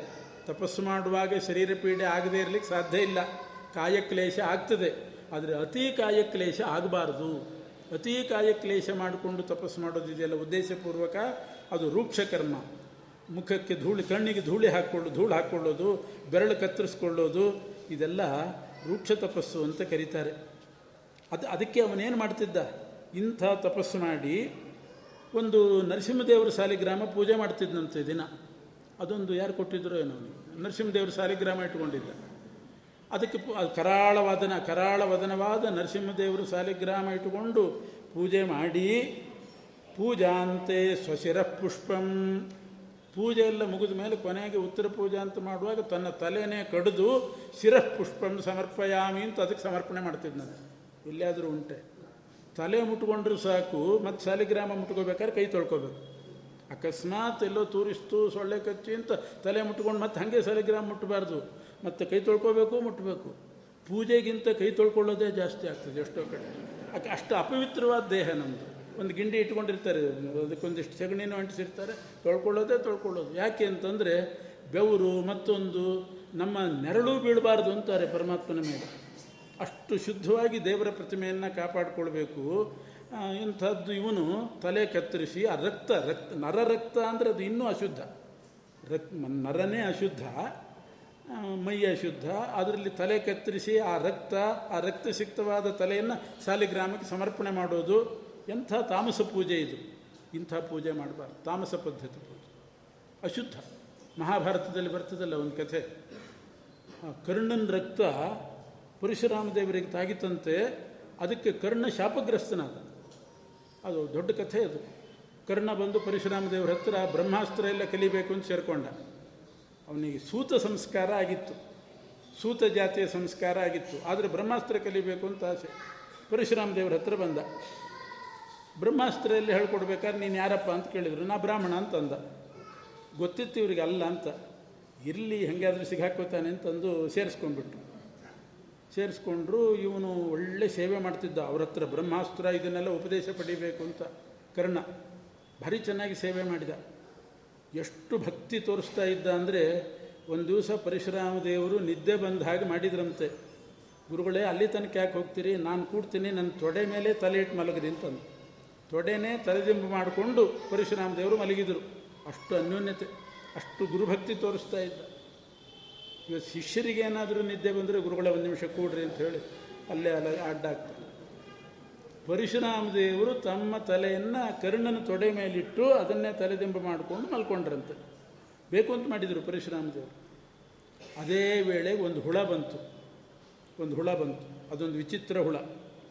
ಅದು ಕರ್ಣ ಚಕ್ಕಮಕ್ಕಳು ಹಾಕ್ಕೊಂಡು ಕೂತಿದ್ದ, ಪರಶುರಾಮ ದೇವರು ಮಲಗಿದ್ದಾರೆ, ಹುಳ ಬಂತು, ತೊಡೆ ಕೆಳಗಡೆ ಬಂತು. ಆ ಕೆಳಗಡೆ ಬಂದಾಗ ಗೊತ್ತಾಗ್ತದಲ್ಲ, ಗುಳುಗುಳಾಗ್ತದೆ, ಗೊತ್ತಾಗ್ತದೆ. ಆದರೆ ಕರ್ಣ ಒಂದು ಸ್ವಲ್ಪ ಅಲ್ಲಾಡಲಿಲ್ಲಂತೆ, ಯಾವುದೋ ಹುಳ ಬರ್ತಿದೆ ಅಂತ ಗೊತ್ತಾಗಿದೆ, ಆದರೂ ಕೂತಿದ್ದಾನೆ. ಯಾಕೆ ಪರಶುರಾಮ ದೇವರಿಗೆ ನಿದ್ರಾ ಭಂಗ ಆಗಬಾರ್ದು ಅಂತ, ಅವ್ರಿಗೆ ಎಚ್ಚರಾಗಿ ಬಿಡ್ತದೆ ಅಂತ ಅಲ್ಲಾಡದೆ ಕೂತಿದ್ದಾನೆ. ಹುಳ ಬಂತು, ಗುಳುಗುಳು ಮಾಡಿತು, ಆದರೂ ಕೂತಿದ್ದ. ಅದು ಕೊನೆ ಕಚ್ಚಲಿಕ್ಕೆ ಶುರು ಮಾಡಿತು. ಕಚ್ಚಿತು ಕಚ್ಚಿತು, ಕೊರಿತಾ ಬಂತು. ಕೆಳಗಡೆಯಿಂದ ಮೇಲಿನ ತನಕ ಕೊರಿತಂತೆ ಹುಳ. ಬೋರ್ವೆಲ್ ಮೇಲಿಂದ ಕೆಳಗೆ ಹೋಗ್ತದಲ್ಲ, ಹಾಗೆ ಇದು ಕೆಳಗಿನಿಂದ ಮೇಲಿನ ತನಕ ಕೊರಿತಾ ಬಂದಿದೆ. ಕೆಳಗಡೆ ತೂತು ಮಾಡಿಕೊಂಡು ಮೇಲೆ ಬಂತಂತೆ ಹುಳ. ಅಷ್ಟಾದರೂ ಕೂತಿದ್ದಾನೆ. ಇಂಥ ಪುಣ್ಯ, ಪಾಪಾತ್ಮ. ಈ ರೀತಿ ಕರ್ಣ ಅಷ್ಟು ತಡ್ಕೊಂಡು ಕೂತಿದ್ದ. ಆ ಹುಳ ಕೊರೆದಾಗ ಮತ್ತು ರಕ್ತ ಬರದೇ ಇರ್ತದ? ಅಷ್ಟು ರಕ್ತ ಪ್ರವಾಹ ಹರಿದು ಪರಶುರಾಮ ದೇವರ ಕೆಳಗಡೆ ಬಂತು. ಆ ರಕ್ತ ಎಲ್ಲ ಇವ್ರ ಕೆಳಗೆ ಬಂತು ಮಲಗಿದಾಗ. ಆ ರಕ್ತ ತಾಗಿ ತಣ್ಣಗಾಗಿ ಎಚ್ಚರಿಕೆ ಆಯಿತು. ನೀರು ಕೆಳಗಡೆ ಬಂದರೆ ಎಚ್ಚರ ಹಾಗೆ ಎಚ್ಚರಿಕೆ ಆಯಿತು. ನೋಡ್ತಾರೆ ರಕ್ತ ಹರಿತಾ ಇದೆ. ಕೇಳಿದರು, ಯಾರೋ ನೀನು? ಅಂತಂದರು. ಅವತ್ತೇ ಹೇಳಿದ್ನಲ್ರಿ ಬ್ರಾಹ್ಮಣ ಅಂತಂದ. ಅಲ್ಲ, ಅಂದರು. ಯಾಕೆ ಮಡಿ ಮೇಲಿಗೆ ಗೊತ್ತಿಲ್ಲ ನಿಮಗೆ ಅಂದರು. ಬ್ರಾಹ್ಮಣ ಅಂದರೆ ಮಡಿ ಮೇಲಿಗೆ ಗೊತ್ತಿರ್ತದೆ ರಕ್ತ ಅಶುದ್ಧ, ನರ ರಕ್ತ ಅಶುದ್ಧ. ಅದು ನನ್ನ ಕೆಳಗೆ ಬರ್ತಾ ಇದೆ. ಇದು ಮೈಲಿಗೆ ಆಗ್ತದೆ ಅಂತ ಎಬ್ಬಿಸ್ಬೇಕೋ ಬೇಡೋ ನೀನು? ಆದ್ದರಿಂದ ಈ ಪಾವನ ವಿರೋಧಿನಿ ಕೋಶಿಚೇತಿ ಅಂತಾರೆ. ನನ್ನ ಪಾವನಕ್ಕೆ ವಿರೋಧಿ ಪಾವಿತ್ರ್ಯಕ್ಕೆ ಭಂಗ ಬರ್ತದೆ ಮನುಷ್ಯರ ರಕ್ತ ಸ್ಪರ್ಶ ಆದರೆ, ಅಂಥ ಪಾವಿತ್ರ್ಯಕ್ಕೆ ವಿರೋಧಿಯಾದ ರಕ್ತ ಸ್ಪರ್ಶ ಆದರೂ ನೀನು ಹಾಗೆ ಕೂತಿದ್ದೆ ಅಂದರೆ ನಿನಗೆ ಮಡಿ ಮೇಲಿಗೆ ಜ್ಞಾನ ಇಲ್ಲ ಅಂತ ಅರ್ಥ. ಅದರಿಂದ ನೀನು ಸುಳ್ಳು ಹೇಳ್ತಾ ಇದ್ದೆ ನೀನು. ಮತ್ತು ಇಂಥ ಸಹನಶಕ್ತಿ ಇದೆ ಅಂದರೆ ಅರ್ಥ ಏನು? ಬ್ರಾಹ್ಮಣರಾಗಿದ್ದರು ಇಷ್ಟು ಸಹನಶಕ್ತಿ ಇರೋದು. ಇಲ್ಲಿ ಸೊಳ್ಳೆ ಕಚ್ಚಿದ್ರೆ ಸಾಕು, ಫಟ್ ಅಂತ ಹೊಡೆದು ಬಿಡ್ತಾರೆ ಅದು ಪರಿಶ್ರಮದವ್ರಿಗೆ ಬಿದ್ದರೂ ಬೀಳಬೇಕಾದ್ರೆ ಪರವಾಗಿಲ್ಲ. ಕಚ್ಚಿದ್ರೆ ಸಾಕು, ಏಟ್ ಹಾಕೋರೆ. ತಡ್ಕೊಳ್ಳಿಕ್ಕಾಗಲ್ಲ ಆಗ ಅಕಸ್ಮಾತ್ ಅವರಿಗೆ ಬಿದ್ದರೆ ಏನು ಮಾಡೋಕ್ಕಾಗುತ್ತೆ ಅಂತ. ಈಗ ನೀನು ತಡ್ಕೊಂಡು ಹುಳ ಕಚ್ಚಿದ್ರು ಅದು ಮೇಲೆ ತೂತು ಮಾಡಿಕೊಂಡು ಪೋಣಿಸಿಬಿಡ್ಬೋದು, ಹಗ್ಗ ಕಟ್ಟಿ. ಅಂಥ ರೀತಿ ಬಂದಿದೆ ಅಂದರೆ ತಡ್ಕೊಂಡು ಕೂತರೆ ಮತ್ತೇನರ್ಥ? ಅಂತ ಹೇಳಿ ಕೊನೆಗೆ ಶಾಪ ಕೊಟ್ಟರು ಅಂತುಂಟು ನೀನು ಇಷ್ಟೆಲ್ಲ ಮಾಡಿ ಸುಳ್ಳು ಹೇಳಿ ಮಾಡಿದ್ದೆ ಅಂತ ಶಾಪ ಕೊಟ್ಟು ಹೋದರು ನಿನ್ನ ನಿನ್ನ ವಿದ್ಯೆ ಎಲ್ಲ ಫಲಿಸದೆ ಹೋಗಲಿ ಅಂತ. ಅಂದರೆ ರಕ್ತ ಅಷ್ಟು ಅಶುದ್ಧ, ಅದಕ್ಕೆ ಹೇಳಿದೆ. ಅಂಥ ರಕ್ತಸಿಕ್ತವಾದ ತಲೆಯನ್ನು ವೃಷಭಾಸುರ ಅರ್ಪಣೆ ಮಾಡ್ತಾ ಇದ್ದಾನೆ ಆ ಸಾಲಿಗ್ರಾಮಕ್ಕೆ. ಇಷ್ಟೆಲ್ಲ ಮಾಡಿ ಇದೆಲ್ಲ ಮುಗಿದ ಮೇಲೆ ಅಲ್ಲಿ ಯಾರ್ಯಾರು ಋಷಿಗಳು ತಪಸ್ಸು ಮಾಡ್ತಿದ್ರು, ಅವರಿಗೆಲ್ಲ ಹೋಗಿ, ಹೊಡೆಯೋದು, ಬಡಿಯೋದು, ಹಿಂಸೆ ಮಾಡೋದು. ಇದೆಂಥ ಪೂಜೆ. ಪ್ರತಿಮಾ ಪೂಜೆ ಮಾಡಿದವರು ಚಲಪ್ರತಿಮೆಯಲ್ಲೂ ಪೂಜೆ ಮಾಡಬೇಕು. ಬರೇ ಜಡ ಪ್ರತಿಮೆಯಲ್ಲಿ ಸಾಲಿಗ್ರಾಮದಲ್ಲಿ ಅಷ್ಟೇ ದೇವರಿರೋದೆ. ಚಲಪ್ರತಿಮೆಯಲ್ಲಿರೋದಿಲ್ವ ಋಷಿಗಳು ಬ್ರಾಹ್ಮಣರಲ್ಲಿ ಇರ್ತಾರೋ ಇಲ್ವೋ ದೇವರು? ಅವ್ರನ್ನ ಹಿಂಸೆ ಮಾಡೋದು. ಈ ಜಡ ಪ್ರತಿಮೆಯನ್ನು ಪೂಜೆ ಮಾಡೋದು, ಚಲ ಪ್ರತಿಮೆಯನ್ನು ಹಿಂಸೆ. ಈ ಈ ರೀತಿ ಮಾಡ್ತಿದ್ದ ಆ ಋಷಿಗಳೆಲ್ಲ ಪರಮಾತ್ಮನಿಗೆ ಮೊರೆ ಹೊಕ್ಕರು. ಆಗ ಭಗವಂತ ಪ್ರತ್ಯಕ್ಷನಾಗಿ ಆಶ್ವಾಸನೆ ಕೊಟ್ಟ, ನಾನೆಲ್ಲ ಅವನಿಗೆ ತಕ್ಕ ಶಾಸ್ತಿ ಮಾಡ್ತೇನೆ ಅಂತಂದ. ಇವನು ನೋಡಿದರೆ ಐದು ಸಾವಿರ ವರ್ಷ ಈ ರೀತಿ ನರಸಿಂಹದೇವರು ಪೂಜೆ ಮಾಡಿಕೊಂಡಿದ್ದ. ಒಂದು ದಿವಸ ಶಿಲಾಂತರ್ಯಾಮಿ ಭಗವಾನ್ ಶಾಲಿಗ್ರಾಮ ಶಿಲಾಂತರ್ಯಾಮಿ ಆದ ಪರಮಾತ್ಮ ಪ್ರತ್ಯಕ್ಷನಾದ. ಇವನು ದಂಡ ಪ್ರಣಾಮ ಮಾಡಿದ. ಏನು ಬೇಕು ಅಂತ ಕೇಳಿದಾಗ ಹೇಳ್ತಾನೆ ವೃಷಭಾಸುರ ಹೇಳ್ತಾನೆ ಕೇಶವ ಅನಂತ ಗೋವಿಂದ ಶ್ರೀನಿವಾಸ ಸುರೋತ್ತಮ, ನಚ ಮೋಕ್ಷಂ ನಚ ಸ್ವರ್ಗಂ ಪಾರಮೇಷ್ಠ ಪದಂ ಹರೇ. ನನಗೇನು ಬೇಕು, ವರ ಕೊಡ್ತೀನಿ ಅಂತ ಹೇಳ್ತಾ ಇದ್ದೀಯಲ್ಲ ನನಗೆ ಮೋಕ್ಷ ಬೇಡ, ಸ್ವರ್ಗ ಬೇಡ, ಬ್ರಹ್ಮ ಪದವಿ ಬೇಡ, ಇಂದ್ರ ಪದವಿ ಬೇಡ, ಮತ್ತು ಏನು ಬೇಕು? ನಿನ್ನ ಜೊತೆ ಯುದ್ಧ ಮಾಡೋದು ಬೇಕು ಅಂದಷ್ಟು. ಯಾಕೆ ಯುದ್ಧ ಮಾಡೋದು ಬೇಕು? ನಿನ್ನ ದಶಾವತಾರದ ಮಹಿಮೆ ನಾ ಕೇಳಿದ್ದೀನಿ ನೋಡಿಲ್ಲ ಅಷ್ಟೇ. ದಶಾವತಾರದ ಮಹಿಮೆ ಕೇಳಿದ್ದೀನಿ. ನನ್ನ ಹತ್ರ ತೋರಿಸೋದನ್ನು ಅಂತಾನೆ. ಏನೇನು ದಶಾವತಾರದಲ್ಲಿ ಮಹಿಮೆ ತೋರಿಸಿ ತೋರಿಸಿ ನನ್ನ ಎದುರಿಗೆ ತೋರಿಸು. ಆವಾಗ ನಿನ್ನನ್ನು ಸರ್ವೋತ್ತಮ ಅಂತ ನಾನು ಒಪ್ತೇನೆ. ಅಲ್ಲಿವರೆಗೆ ನಾನೇ ಸರ್ವೋತ್ತಮ ಅಂತ ಅವನು ವಾದ. ಅದು ಮುಖ್ಯ ಅವನಿಗೆ. ನಿನ್ನ ಹತ್ರ ಯುದ್ಧ ಯಾಕೆ ಮಾಡಬೇಕು? ಈಗ ನಾನು ಎಲ್ಲರನ್ನೂ ಗೆದ್ದು ನಾನು ಸರ್ವೋತ್ತಮ ಅಂತ ಆಗಿದ್ದೀನಿ. ನಿನ್ನನ್ನು ಗೆದ್ದು ಬಿಟ್ಟರೆ ಅದು ಪರ್ಮನೆಂಟ್ ಆಗ್ತದೆ. ನೀನು ಸರ್ವೋತ್ತಮ ಅಲ್ಲ, ನಾನು ಅಂತ ಆಗ್ತದೆ. ಆದ್ದರಿಂದ ಈಗ ನಿನ್ನನ್ನೊಂದು ಗೆಲ್ಲಬೇಕಾಗಿದೆ ನಾನು ಅದಕ್ಕೋಸ್ಕರ ಯುದ್ಧ ಭಿಕ್ಷಾಂತ್ಯ ದೇಹಿಮೆ. ಐದು ಸಾವಿರ ವರ್ಷ ನಾನು ತಪಸ್ಸು ಮಾಡಿದ್ದು, ಮೋಕ್ಷಕ್ಕಲ್ಲ, ಸ್ವರ್ಗಕ್ಕಲ್ಲ ನಿನ್ನ ಜೊತೆ ಯುದ್ಧ ಮಾಡಿ, ನೀ ಸರ್ವೋತ್ತಮ ಅಲ್ಲ, ನಾನು ಅಂತ ಸಾಬೀತುಪಡಿಸ್ಬೇಕು. ಅದಕ್ಕೋಸ್ಕರ ಮೊದಲು ಯುದ್ಧಕ್ಕೆ ತಯಾರಾಗುಂದ. ನಗು ಬಂತಂತೆ ಪರಮಾತ್ಮನಿಗೆ. ಅಯ್ಯೋ, ಸಾವಿರಾರು ವರ್ಷ ತಪಸ್ಸು ಮಾಡೋರು ನೋಡಿದ್ದೀವಿ ಯಾಕೆಂದರೆ ಬದುಕಲಿಕ್ಕೆ ಅಂತ ಮಾಡ್ತಾರೆ? ನೀ ಸಾಯ್ಲಿಕ್ಕೆ ಮಾಡಿದಂಗೆ ಆಯ್ತಲ್ಲೋ ಅಂದ. ಯಾಕೆ ನನ್ನ ಜೊತೆ ಯುದ್ಧ ಮಾಡ್ತೀನಿ ಅಂತ ಕೇಳಿದ್ರೆ ಮತ್ತೆ ಸಾಯೋದು ಅಂತಲೇ ಅರ್ಥ. ಸಾಯ್ಲಿಕ್ಕೆ ತಪಸ್ಸು ಮಾಡಿದಾಗ ಆಯ್ತು ಅಂತ ಹೇಳಿ ನಗು ಬಂದು ಕಿಂಚಿದ್ ಹಾಸ್ಯಮುಖೋ ಹರಿಹಿ. ಸ್ವಲ್ಪ ನಕ್ಕು, ಆಯಿತು ತಯಾರಾಗು ಅಂತಂದ ಯುದ್ಧಕ್ಕೆ ನಿಂತ. ದಶಾವತಾರ ತೋರಿಸ್ಬೇಕು ಅಂತ ಹೇಳಿದ್ದಕ್ಕೆ ಪರಮಾತ್ಮ ತೋರಿಸಿದನಂತೆ. ಏನೇನು ತೋರಿಸಿದನೋ, ಯತ್ಕೃತಂ ಶ್ರೀನಿವಾಸೇನ ತತ್ಕೃತಂ ವೃಷಭೇಣ. ಅವನು ಏನೇನು ಮಹಿಮೆ ತೋರಿಸ್ತಿದ್ದ, ಅದನ್ನು ವೃಷಭಾಸುರ ತೋರಿಸ್ತಿದ್ದಂತೆ. ಅವನು ಮತ್ಸ್ಯ ಆಗ್ತಿದ್ದಂತೆ, ಪರಮಾತ್ಮ ಮತ್ಸ್ಯಾವತಾರ ತಾಳಿದ. ಮತ್ಸ್ಯಾವತಾರ ತಾಳಿದರೆ ಇವನು ಮತ್ಸ್ಯಕ ಆದನಂತೆ. ಅದಕ್ಕೆ ಮತ್ಸ್ಯ ಅಲ್ಲ, ಪರಮಾತ್ಮ ಮತ್ಸ್ಯ ಆದ, ಇವನು ಮತ್ಸ್ಯಕ ಆದ. ಸಂಸ್ಕೃತದಲ್ಲಿ ಮತ್ಸ್ಯಕ ಅಂತಂದರೆ ಡೂಪ್ಲಿಕೇಟ್ ಅಂತ ಅರ್ಥ ಅಷ್ಟೇ. ಡೂಪ್ಲಿಕೇಟ್ ಅನ್ನೋದಕ್ಕೆ ಕ ಸೇರಿಸ್ತಾರೆ. ಅವನು ಕೂರ್ಮ ಆದನಂತೆ ಪರಮಾತ್ಮ, ಇವನು ಕೂರ್ಮಕ ಆದನಂತೆ. ಅವನು ವರಾಹ ಆದ, ಇವನು ವರಾಹಕ ಆದ. ಅಂದರೆ ಮಾಯೆಯಿಂದ, ತನ್ನ ಐಂದ್ರಜಾಲವಿದ್ದೆ ಆ ಥರ ಮಾಯೆಯಿಂದ ಇವನು ಮೀನಾದಂಗೆ. ಇವನು ಪೌಂಡ್ರಿಕ ವಾಸುದೇವ ಇದ್ದಿಲ್ವೇ? ಪೌಂಡ್ರಕ ವಾಸುದೇವ, ನಾನೇ ಕೃಷ್ಣ ಅಂತ ಅಂದ್ಕೊಂಡಂತೆ ಒಂದು ಸಲ ನಾನೇ ಕೃಷ್ಣ, ನಾನೇ ದೇವರು, ನಾನೇ ವಾಸುದೇವ ಅಂದ. ಯಾರು ಹುಡುಗರೆಲ್ಲ ಇದ್ರಂತೆ ಛೇಡಿಸಿದ್ರು, ನೀನು ಹೆಂಗೆ ವಾಸುದೇವ ಆಗ್ತಿದ್ದಿ? ಅವನು ಗರುಡ ವಾಹನ, ನಿನ್ನಲ್ಲೆಲ್ಲಿದೆ ಗರುಡ? ಬರೀ ಸೈಕಲ್ ಮೇಲೆ ಓಡಾಡ್ತಾ ಇದ್ದಿ. ಅವನು ಗರುಡ ರೂಢ, ನಿನ್ನ ಹತ್ರ ಗರುಡ ಇಲ್ವಲ್ಲ ಅಂದ. ಅದಕ್ಕೇನಂತೆ ಅಂತ ಇವನಿಗೆ ಅನಿಸ್ತು. ಒಂದು ಬಂಗಾರದ ಗರುಡನ್ ಮಾಡಿದ್ನು. ಬಂಗಾರದ ಗರುಡನ್ ಮಾಡಿ ಅದರೊಳಗೊಂದು ಮಿಷನ್ ಇಟ್ಟು ಅದ್ರ ಮೇಲೆ ಕೂತು ಹಾರ್ತಿದ್ನಂತೆ. ನಾನು ಗರುಡ ವಾಹನ ಅಂತ ಅಂದ್ಕೊಂಡು. ಇನ್ನೊಬ್ಬ ಹುಡುಗ ಹೇಳಿದ್ನಂತೆ, ಅಲ್ಲೋ ಗರುಡ ವಾಹನೇನಾದಿ ಪರಮಾತ್ಮನಿಗೆ ಶ್ರೀವತ್ಸಾಂಕ ಅಂತ ಹೆಸರು. ಶ್ರೀವತ್ಸ ಚಿಹ್ನೆ ಇರ್ತದೆ, ನಿನ್ನ ಎದೆಯಲ್ಲಿ ಅದಿಲ್ವಲ್ಲ ಶ್ರೀವತ್ಸ ಚಿಹ್ನೆ ಇಲ್ಲ.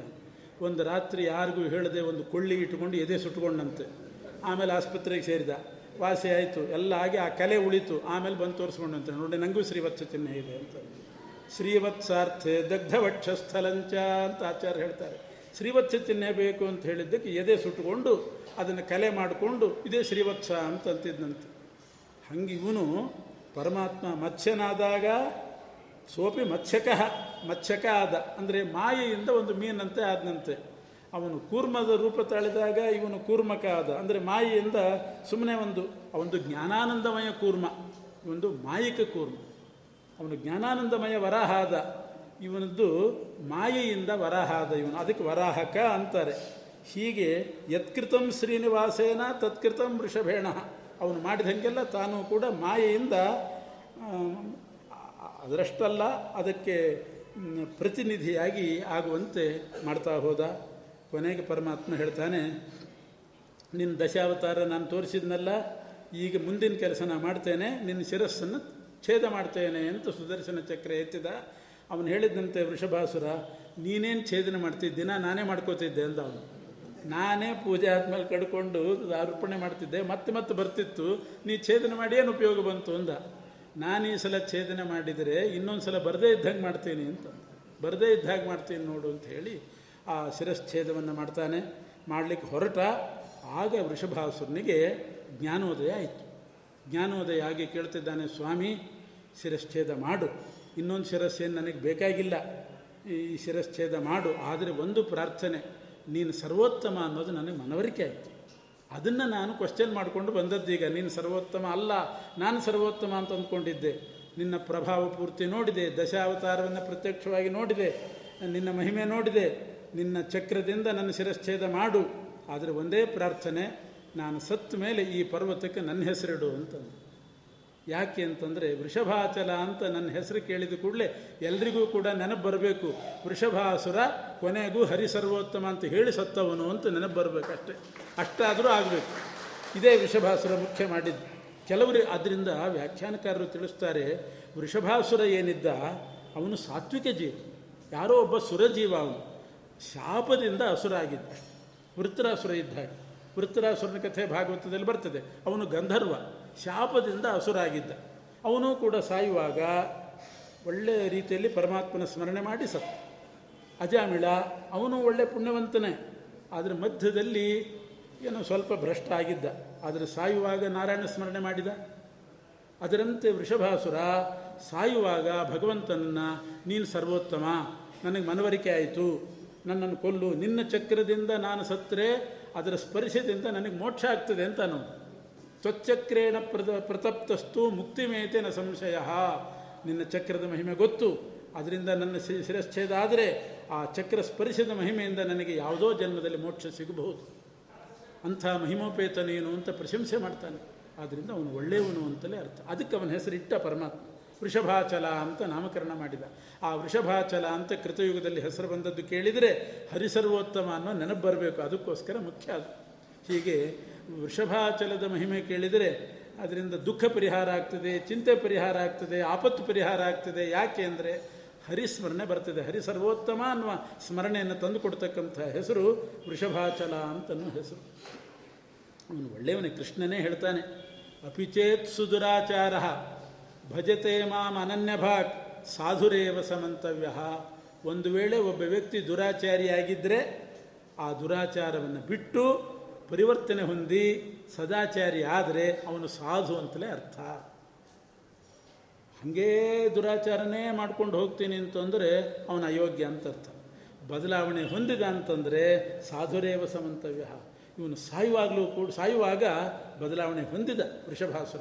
ಬದಲಾವಣೆ ಹೊಂದಿ ನೀ ಸರ್ವೋತ್ತಮ ಅಂತ ಹೇಳಿ ಸತ್ತು. ಇದು ಮಾಡಿ. ಕೆಲವರು ಹೇಳ್ತಿರ್ತಾರೆ ನಾವು ಸತ್ರು ಹೇಳಲ್ಲ ಅಂತಾರೆ.